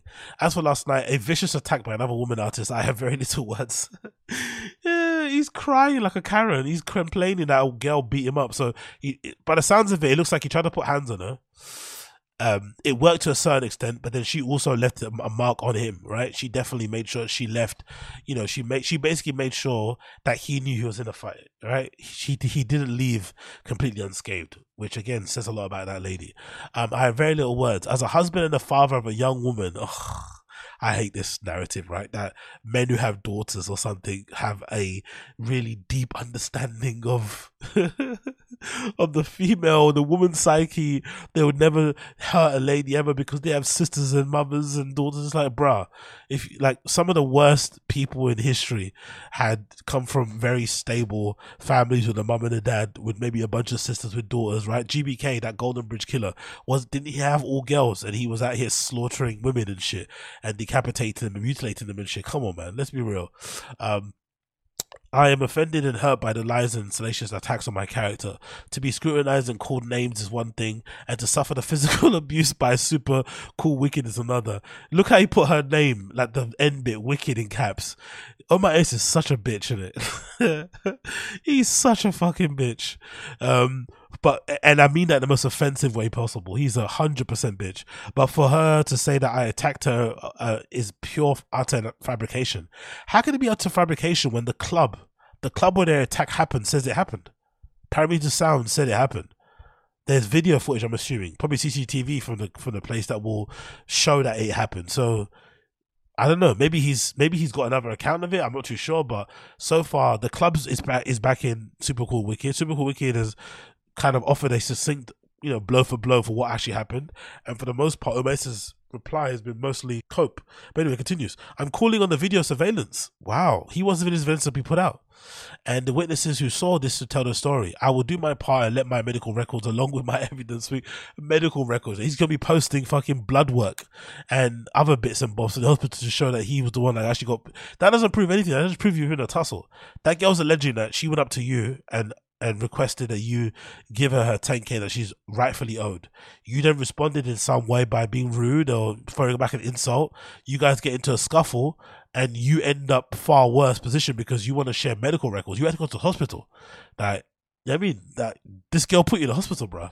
Like that's pretty embarrassing. Um, you know, you shouldn't be hitting women in the first place, but if you're gonna touch one and then she ends up beating your ass, that's really embarrassing. He says, um, what does this person say? This person in the comments says, I would have your lawyer send an emergency notice to the venue to preserve all evidence. She's saying you attacked her first, and that has been the angle of RA took. Because if you are being honest, you have the right to sue the shit out of her. RA didn't have to give her a side of exposure, even though it was clearly available to them. Um, they took a small excerpt of your post while they of all of hers. Um, that's the thing though if it happened the way it happened and he says it happened the way it happened, he's got a case. He could easily sue RA, the girl, everything, and probably win. But I think he doesn't have a case. They're both. He's trying to. He's trying to like um, you know, call her bluff essentially. But you know, there's there's probably gonna be witnesses there, CCTV there, so it's gonna be an easy one to prove either, either way. But again, considering the stuff I've heard about Omar S in a scene and stuff from like you know second, third, fourth, sixth hand accounts and shit, this lines up. Do you know I mean? He people say he's a bit of a piece of shit um, in general and hard to work with and just a little bit annoying um, and shit um, and whatever it may be. So maybe this kind of lines up to it. Remind me of Far and Calf sending strength. So sorry about this. Another person says, I hate when people post things in social media but only state half the story.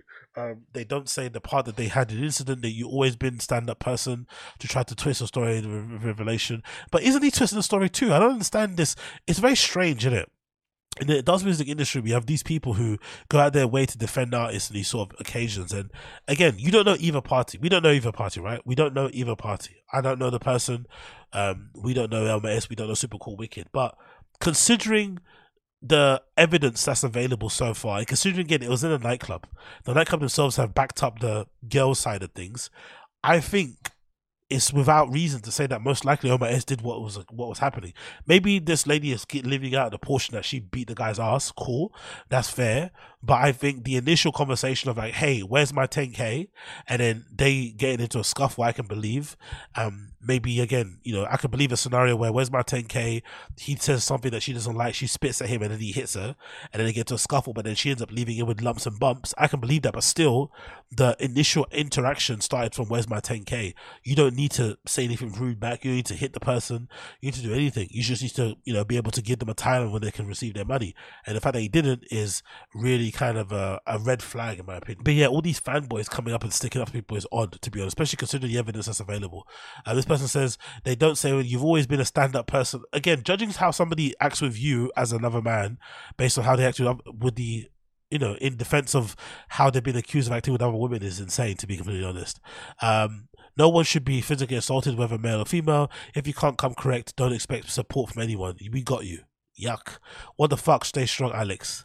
Um, I never believe it if they post social media, but don't call law enforcement. That's stupid as well. Come on, man. Like in this situation, what's going to happen? Uh, you know, unless you just want to press charges because she i guess in this case you just want your money you want to be you know away from the guy and kind of don't want to speak to him ever again the whole law enforcement thing is another false herring as well in this regard another one says wishing you a speedy recovery from a woman it looks like there god damn in total shock about this wishing you a speedy recovery another one says love heart stay strong what the fuck you work together very sad med- uh, meditation turn to violence stay strong alex i'm very sorry to see this wow bro so much support wow, it's really disappointing. The facts will appear in goodwill. I'm speedy recovery for you. Another one says, Hey man, it's absolutely uncalled for behavior. I'm deeply sorry for you. Having suggested this, this crap has gotten out of control. This trend of female, this trend, there's a trend of female aggression. I've not seen that. Where have you seen a trend of female aggression? Maybe there's a trend, maybe there's a trend of like false allegations. And even that's not a trend, really, to be honest, but aggression. You've seen women going around like trying to beat up dudes. When have you seen that? uh, okay, uh, on some manipulation on social media, no one should be putting hands on anyone, including a woman, but you still should be showing restraint. Maybe I'm the only person that kind of I feel like there's very small amount of situations and circumstances that would justify a man putting their hands on a woman. But I feel like in this interaction, especially when you're the person that owes the person money, it's it's your obligation or it's in your you know it's the incentive is on you to rectify the situation You maybe have to diffuse it, whatever you have to do. You have to you have to do it because you're the one that owes them the money. You're the one that's causing the issues. So if it, if the person does come to you with fucking you know coming on to you level ten, it's your responsibility to lower it. Whether they're being violent, whatever you need to defuse that situation until maybe it gets to a certain point. Maybe you have to kind of defend yourself. But from what it sounds like, it sounds like he snapped pretty quickly there was no really calming down. Um, thank you, brother, for taking the high road. The high road, you know, that doesn't look at the high road to me, my friend. Um, she would have made it a lot worse for you and given you equal rights and left. Cool. So let's see some of her comments. Actually, I want to see what some of her replies are saying. Uh, who's Omar? Because he ain't welcome nowhere. He should never feel comfortable outside no more. Um, not hide, not holding men like this accountable is a public um, health crisis. We all know them too often. Um, we let shit like this slide and don't call it for what it is. You are doing the Lord's work. This ain't it. Another one says, "I'm so sorry, Megan. Take advantage of, uh, exploited, and then abused by an artist under your wing is disgusting. I hate this. I love you. Too many Detroit music men benefit from our silence. Thank you for the reminder." that it's over there. You deserve so much more. I wonder why in Detroit specifically people are very afraid of calling out these abusers and these pieces of shit. I wonder what it is about that Detroit scene that see people seem reluctant to really call shit out because it seems like it's a it's a prevalent issue. It goes on everywhere. Everyone kind of suffers from it. Everyone suffers the effects of it. Everyone knows a story, but they don't really like to say it aloud or something. I wonder what what it is. What are they scared about these geriatric men are gonna do to them, right? Like, what are these guys gonna do to you, really and truly? Like, for real? Like, like, come on, man. Like, these guys are all losers for the most part. Um, so sorry it had to happen to you. That's Lakuti, big up Lakuti. Um, enough is enough. Sending lots of love. Not even surprised. The sheer bro code that enables men like him, many of us, to go skate free is why shit like this keeps on happening. Thank you for speaking up. Constant world of silencing, deleting all the music now. We'll be amplifying, especially since it's from Detroit. Ash Lauren says, shaken to the core. I'm so sorry it happened to you. Completely unacceptable. He needs to be held accountable. And person says, Yeah, you'll never do another event here. We're going to make sure of it. I'm glad you're okay. Let me know if you need anything. So sorry this happened to you. Uh, this is horrific and absolutely appalling. Stand with you. Uh, another person says, really shocking. I'm sorry it happened to you. We should always stand violence against women, physical and financial, sending fi- f- financial violence. What the fuck is that? What owing someone money is financial violence. Okay, fair enough. To be fair, if you owe me vi- if you owe me money, it's always violence. So I get that, right? If like again in the industry, especially with the prevalence of invoices, like there is something really evil and sinister about another fellow artist withholding payment from you, innit? It it just it just hurts a lot more because you know the struggle, you know how hard it is out here, and here you are fucking popping bottles, you know, fucking tongue wrestling white chicks on the dance floor, right? Finger banging Asian ladies in the toilet and grinding on the sisters on the dance floor while I don't have my money. All right, um, this is a line that should never be crossed. Um, never ever lay hands on others. Just wishing you the best. So I guess either side of the argument have different points of view about what's happened. Again, judging from what I've seen so far and the stuff that I've heard, um, Omar S did that shit. According to me, again, allegedly. I'm not too sure. I'm just a random guy from London talking out my ass. But if you had to ask me, law of probability, whether or not he did that, I think he did that shit, as 50 Cent would say. So solidarity goes out there to Supercoolwicked keep your head up, keep your head up. Moving on from that one, we also have to mention this issue regarding HÖR, um, the amazing or once amazing Berlin um, DJ live streaming platform that kind of rose to prominence during the pandemic has been facing some backlash regarding um, their stance on the stuff that's going on right now in Gaza and just generally how they basically, you know, it seems like silencing um, certain voices, especially considering the stances that they have here. It says here, HÖR issues a statement following online backlash and calls for a boycott. Um, the platform HÖR is accused of censoring pro-Palestinian clothing worn by two performers. So, uh, Berlin streaming platform HÖR has responded to criticism online, including calls for boycotting to remove archive sets. HÖR's latest statement has um, was sent yesterday, November the fifth, to all artists in the database, which is not true. Um, according to a few people I've, I've, I've, been checking out on social media, um, it seems like not everybody got it. I'm not too sure if they did that on purpose or if it's just like a glitch on their side of things with their um, SendGrid or whatever it is, Mailchimp that they use. But it seems like not everybody got it, and many artists who have played there three or four times said they never received the email. So I'm not too sure if they purposely hid it or sent it to a small group of people hoping that no one read it. I'm not really too sure, but obviously people did and they put it out there. Um, according to HÖR, no small number of artists missing, and we are doing the best I can to contact artists. In the email, which Resident Advisor has seen, um, HÖR's two Israeli founders again. That's what I've said before. I find it really interesting how many people from Israel are involved in the dance music scene. Don't you find that very interesting, especially within like what you call quote unquote powerful positions?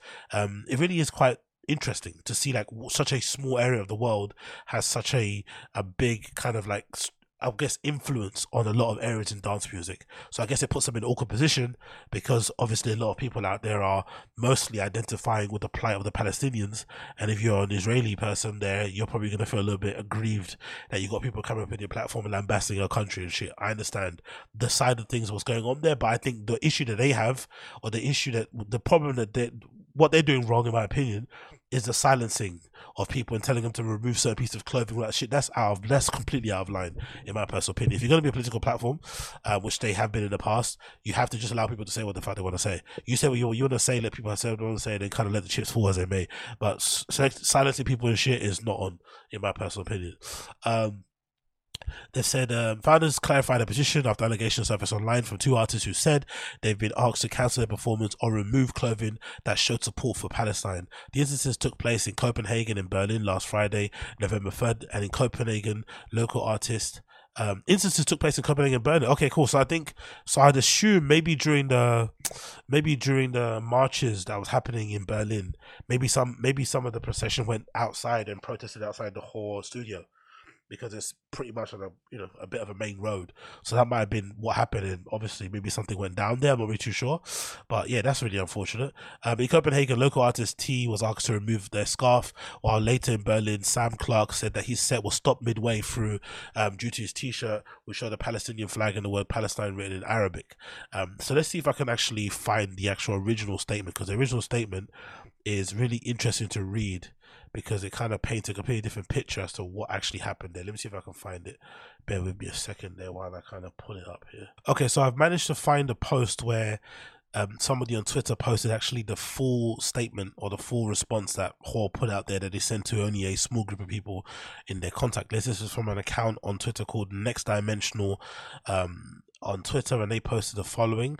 Horst just sent out a long email. So let me read the whole email out in full so we can get a full scope on what their stance is and what they've said because some people have really agreed to the response. So the this is the statement HÖR put out there. Say, and this was sent to all DJs allegedly, but you know people are uh, alleging that they didn't receive it. Due to recent events at our studio and posts on social media, we're going to reach out to you directly to clarify our position. Yeah, that's something I realized too. By the way, before I continue, I actually checked their Instagram. They haven't updated it in a long time. Um, I was actually wondering what was going on because this is something obviously inside baseball. You have to be really kind of you have to care about this shit to know all this sort of stuff, right? I'm obviously a little bit in the weeds, a little bit in the scene and stuff, and a little bit you know neurotic when it comes to sort of stuff. But I noticed for just on the outside in that they hadn't updated a lot of their streams they didn't post too much on social media. Things kind of seem to be quiet in terms of their output, and it kind of makes sense now. And if you check their Instagram, I think they've turned off comments on nearly all their posts. I think you have to go back to kind of maybe a few months back to see a, a post that has comments open. So clearly they've had an issue um, with their response to um, the, com- the, the, you know the, the current conflict, and they haven't really been able to, I guess, address or appease some of the concerns of the community out there. So let's continue reading it. We have been appalled by the events that have taken place in Palestine and Israel. Our hearts have been broken by all the innocent victims. We hope an immediate end to violence and relief for the Palestinian people from its humanitarian crisis, as well as for the safe return of the Israeli hostages. We wholeheartedly support the right of Palestinian people to self determination and freedom. We take our responsibility to create a safe space where artists can share their responses to the devastating events seriously. We have seen many artists using our platform to show solidarity with Palestinian people by wearing t-shirts, scarves, and flags. We believe in freedom of expression, and we have not and will not censor flags or peaceful slogans. It continues. However, there are symbols that for some audiences are controversial, which will not allow. And again, this is where it gets touchy because what is controversial? How do you judge that? That's why you have to let everything go or you let nothing go. But you can't do this in between thing, right? This is like select. This is definition of selective politicking. The next uh, slide here, I showed you the next bit of the email. It says, um, on Friday, we had two instances where individuals wanted to demonstrate solidarity with Palestinian people, but our content moderation team felt that their items of clothing would be perceived as offensive and were calling an eradication of Israel. This is what I don't like. I don't like that they are palming off the blame to the content moderation team. Just say, as two Israeli citizens, whatever it may be, we just felt uncomfortable having that sort of stuff on our platform. You can say that, even though they're, you know, it's been alleged the two founders of HÖR, two former IDF soldiers. I'm not really sure the validity of that claim. But I think you're, you're, you're within your right to say, as Israelis, we felt uncomfortable platforming these images that called for the eradication of our country. You can say that, even whatever you get. And that's the thing I've realized. People are just afraid of the blowback they're going to get from the stuff that they say. You can say what you want to say, but you also have to let the other side say what they want to say to you back in reply. You can't then just like be uncomfortable, then delete comments or then kind of close comments. It's just such a pussy way to go about things. Like if you're going to get into the fray, if you're going to get into the frying pan, get into the frying pan. Don't just kind of dipping your toe running away type of shit. Um, and again, the content moderation team thing is really um, lame because essentially they're, they're kind of using their employees basically as human shields when really it's their issue. Even if it isn't their issue, they should be representing it as their issues because they're the leads and they're the founders. So that's something I don't like. It continues. Um, in one instance, an artist wore a scarf with the phrase "The land is ours" written in Arabic, while in another instance, another artist wore a shirt featuring a Palestinian flag superimposed over a map of Israel. It is never our intention to upset any of our artists, but keeping our platform as respectful space is very important. So, of course, but that isn't considering what the conflict is about and considering the nature of the debate, that that falls in completely in line with what's currently going on. So I don't really see why you can say these things, but then you can't display them on the t-shirt. It's like what? Like, come on, bro. Um, because basically, if you're if if you're it, essentially if you're being pro if you're pro Palestine, you're essentially espousing some of the beliefs that have been written on a t-shirt or this. I mean, that's basically what you're basically saying. So I don't really see that they don't have a leg to stand on really with this argument. This is kind of bullshit. These are just excuses. We also have known of stories circulating about a platform which we want to directly address. Number one, there have been questions about some social media posts shared by us, the founders of HÖR, after October the 7th. As many of you will know, we are originally from Israel, which I didn't know. was like, fuck, bro, interesting. We and our families were shocked and saddened by the events on October 7th. We personally know people who have died or were kidnapped and are still missing. We deeply regret sharing posts that we did not appreciate fact check after October 7th. Okay, so this is this is the issue they're having. They try to get involved. They try to kind of advocate for Israeli lives. They got the facts completely wrong. They got demolished in the comments, and then they kind of ran away scared. That makes more sense. What's going on now? Now I'm kind of getting it. We personally, da, um, we regret the fact check after October seventh, and we're sorry that we offended anybody. We in no way support the horror um, that has been inflicted on the people of Palestine, and we have listened to.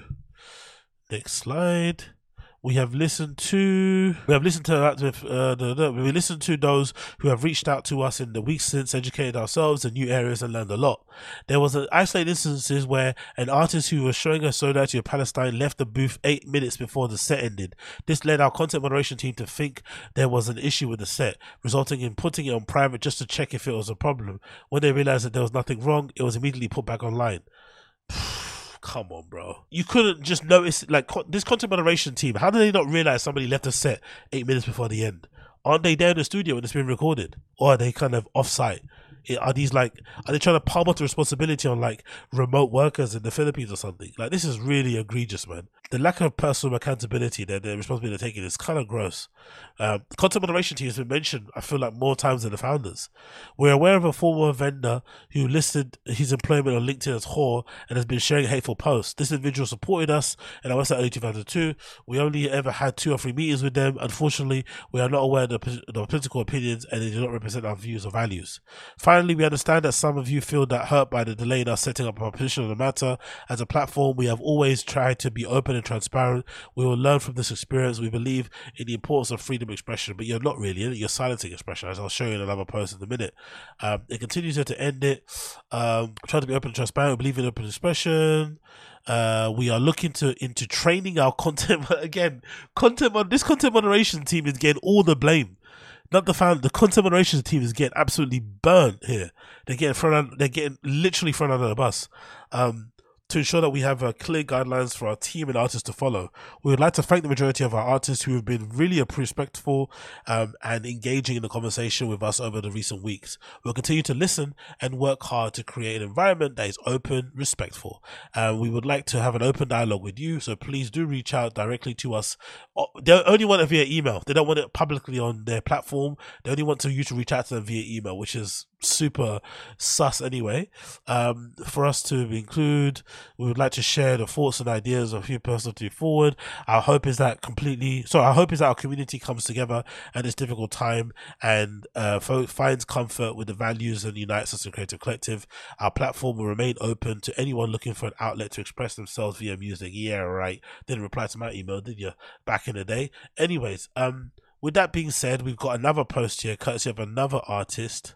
If I can, no, this is actually the one where it's kind of depicting all the stuff that's been taken out. So this is courtesy of a user called on Twitter called Rival Alt ninety three, and they said just wanted to share some screenshots that that so that all of you know to boycott HÖR. So let's actually see the post here. So the first post details um a Instagram story shared by somebody um called free Sam Clark and it says so horse stopped my set because they didn't know that my shirt says it and it says it says Palestine.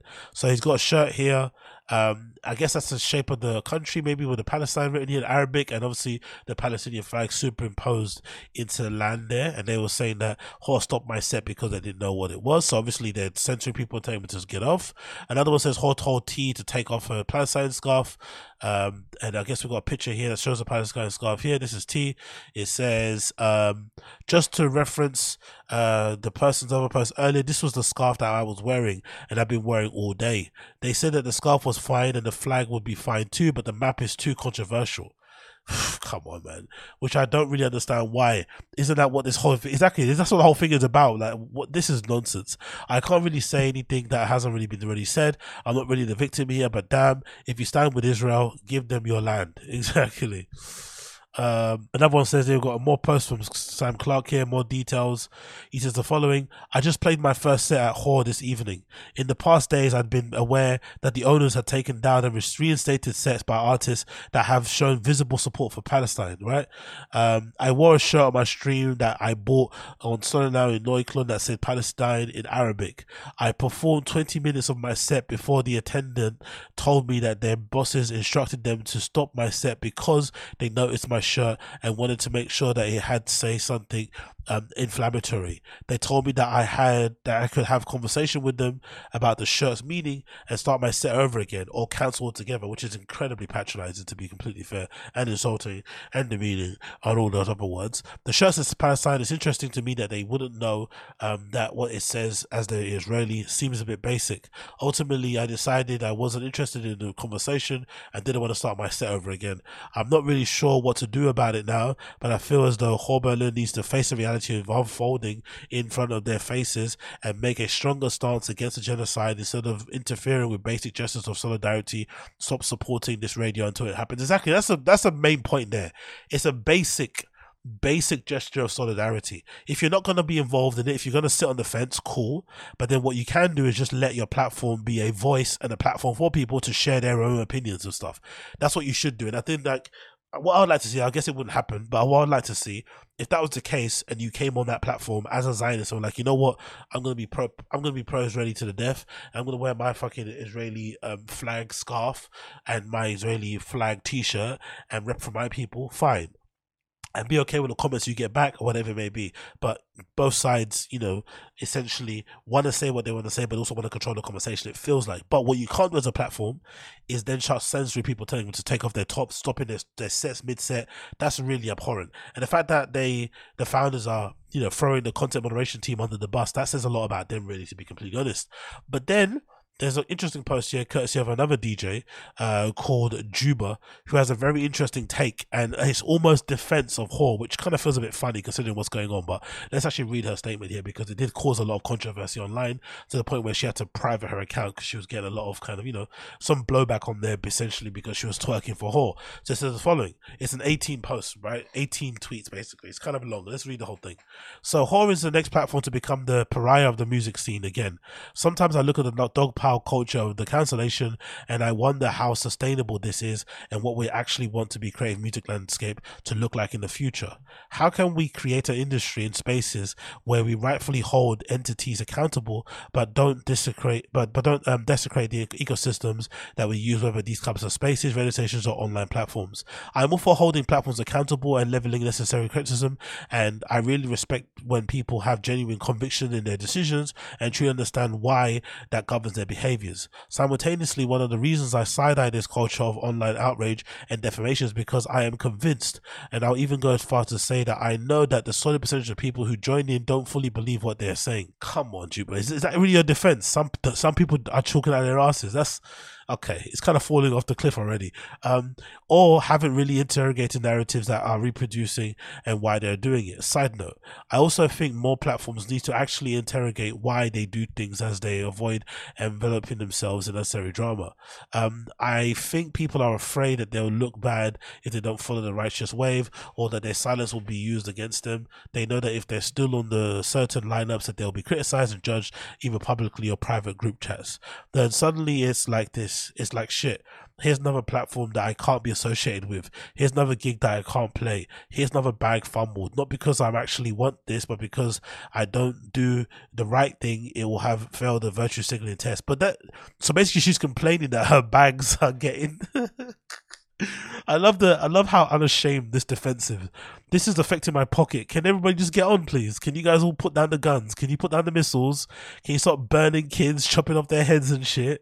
Can you stop fucking bombing hospitals, bombing residential areas, civilians, um, aid workers, journalists and stuff? Can you stop doing that so that we can all go back to playing music? It reminds me of that post, and I think unfortunately it was from a black girl also.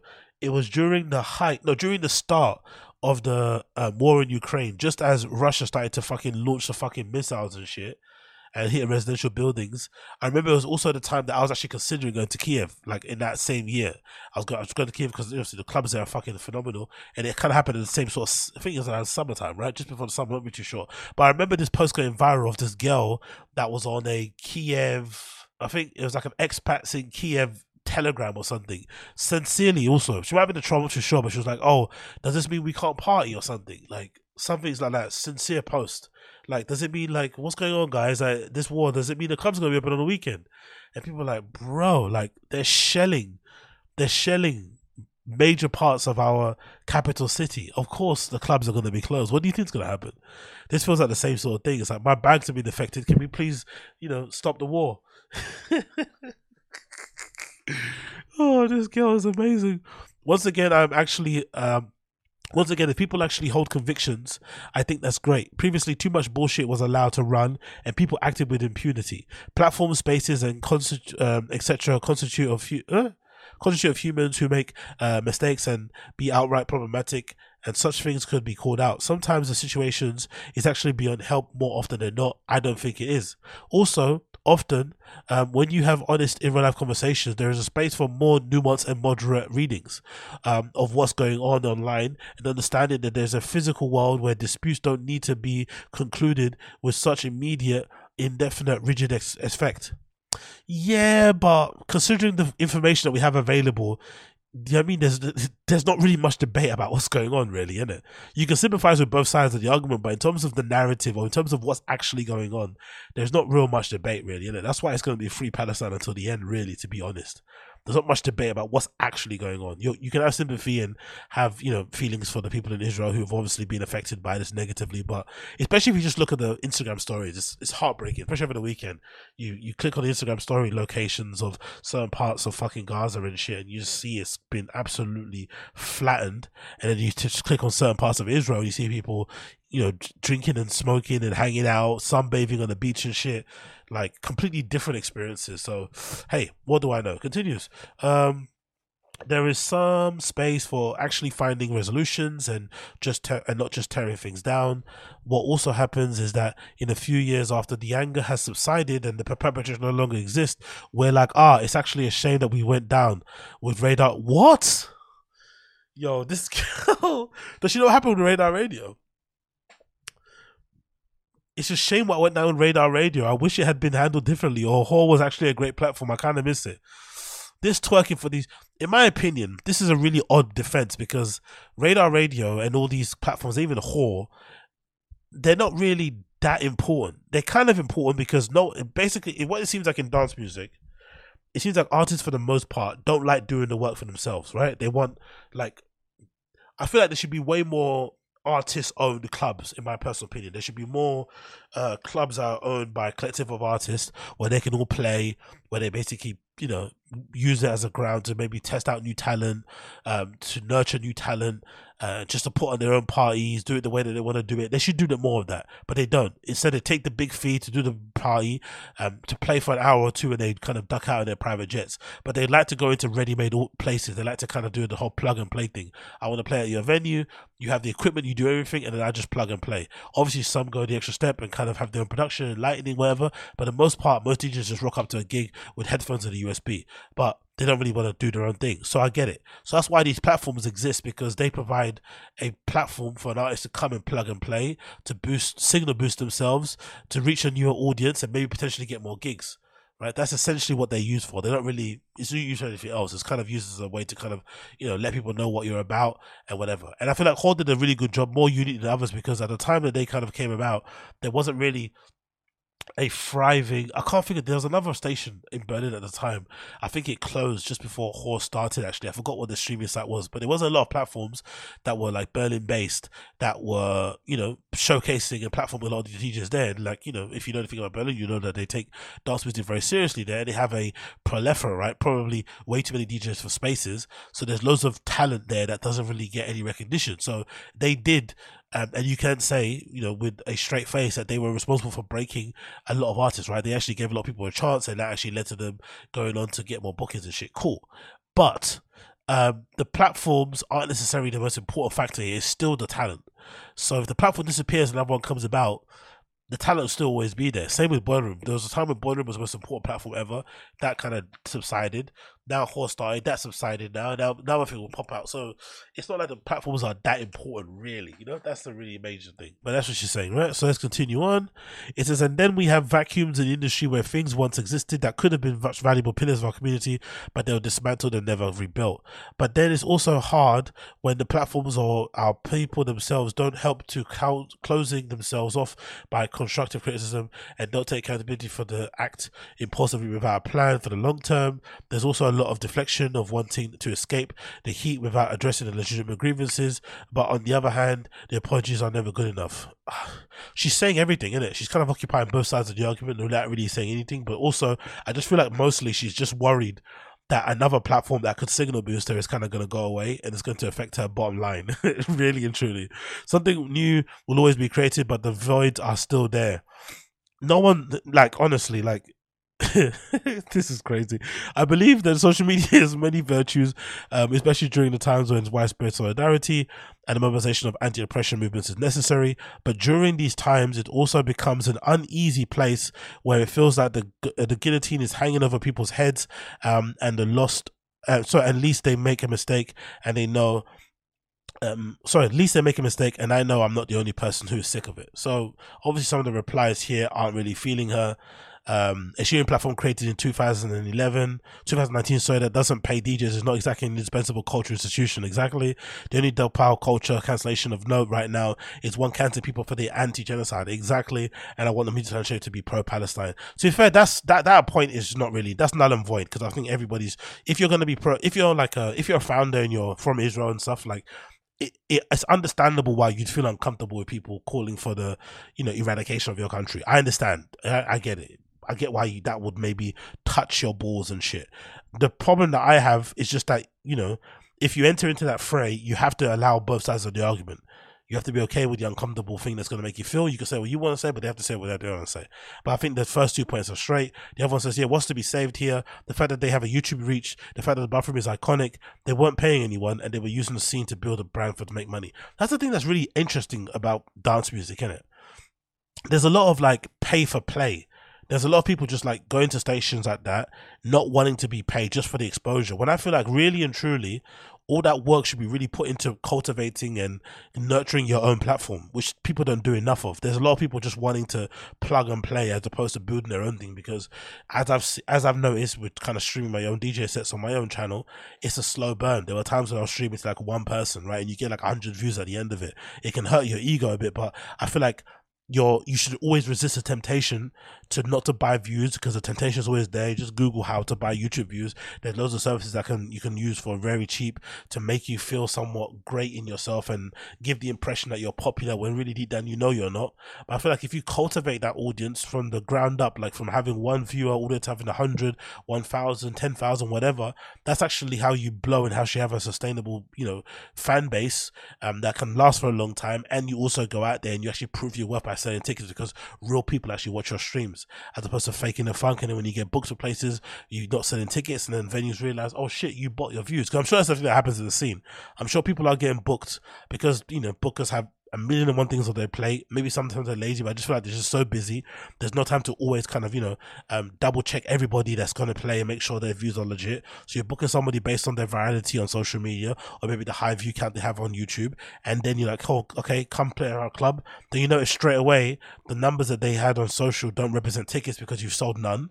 And then when they go and play on the night, you realize, oh shit, they're not as popular as they say they are because the room is half empty. So I'm sure that happens often than not. I'm sure it does. But I still think the way to cut the way to kind of counteract that is to actually build your audience up from the ground up and to not depend on the platforms. Obviously, it's a nice signal boost, but to do it on your own regard, that's a really big marker. Because I feel like I've seen like a lot of evidence of like botting of views or maybe the importance that platforms have on the reach of a video. Because you'll see a DJ do a live stream on one channel and get hundreds of thousands of views. Then they'll do an interview or another stream on another smaller channel and they'll get hundreds of views, right? So clearly there's a discrepancy there, which means that maybe your fans don't follow you everywhere because you don't really have that many fans and your views are botted, or the platform is the one that's bringing you all the views. You're not bringing the views to the platform, kind of thing. That could be a case. Uh, let's read another couple of replies here. Um, okay, but what um, was it not them that literally cancelled sets because of the artist views exactly. We're not short of platforms. We don't need them. New ones will inevitably come through if needed. Nobody needs to spend energy trying to make these establishments learn from their mistakes and make good on community shut it down. Now the whole like purpose you wanted to shut them down thing is a bit extreme. Um i feel like they're gonna shut themselves down anyway based on their own views you don't need to go out there you know calling for people to kind of lose their businesses and shit. Um but i just feel like like i said there's too much dependency in the dance music scene to kind of just use platforms and not cultivate your own audience or to kind of, you know, basically grow your own platform.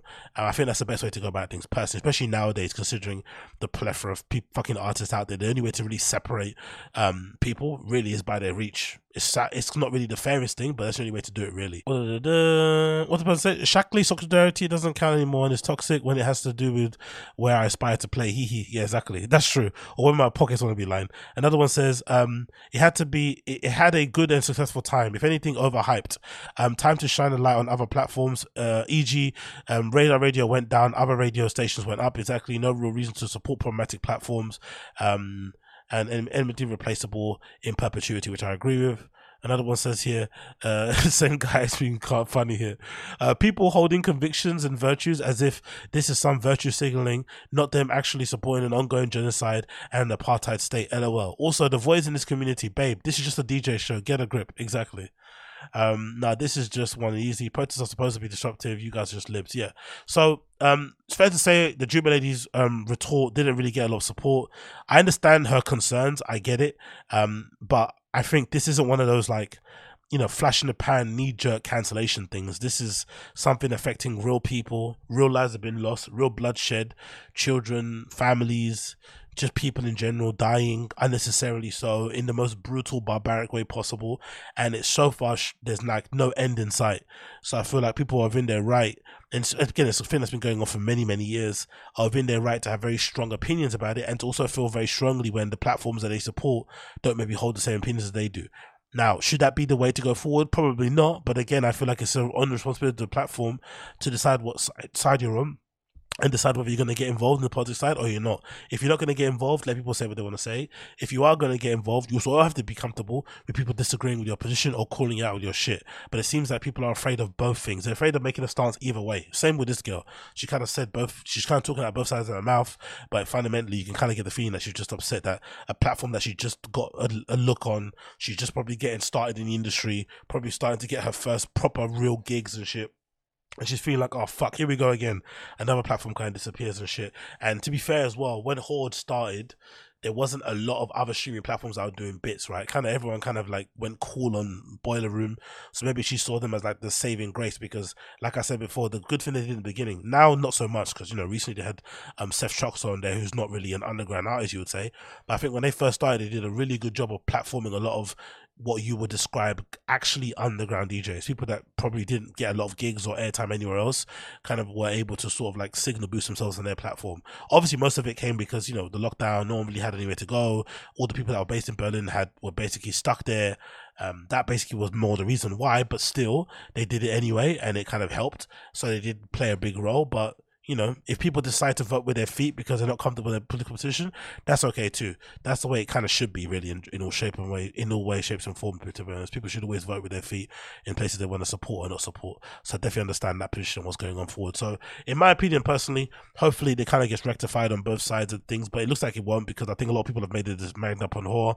I've seen people basically requesting for their sets to get taken down. I was checking their platform recently and I saw a lot of sets missing and shit. So clearly, there's been um, a reaction to um, how HÖR's been um, acting and the stuff they've been saying. And, you know, like I said, that whole, you know, taking people's sets offline and stopping them midway, telling them to take a piece of clothing, you can't do that, bro. Like, you just can't do that. So that's definitely not going to sit right with some people. So I definitely understand people deciding, you know what, enough's enough, we're not supporting them anymore. I definitely understand that going forward. Anyways, that has been the Agostinho Zinga Show episode number 722. Thank you so much for tuning in. It's been a pleasure to have your company as per usual. If you've enjoyed the show, you like what you've seen, please make sure you smash the like button down below. If you're listening via the podcast app, of course, leave me a flipping five star review wherever you are. Um, you can also, if I'm not mistaken, on the description find all the links, all the stuff I've been talking about. Just hover over some of the subjects. You'll be able to click on them and see what I was talking about and read it for yourself at your own leisure if need be. And of course, you shall hear the tune of the day playing under my voice right now for those of you listening to the podcast app of Side of Things. If you're watching the YouTube side, I'm sorry, no tune today because I'm going to get copyright strikes. So thank you so much for tuning in, and I'll see all you guys again very, very soon. Peace.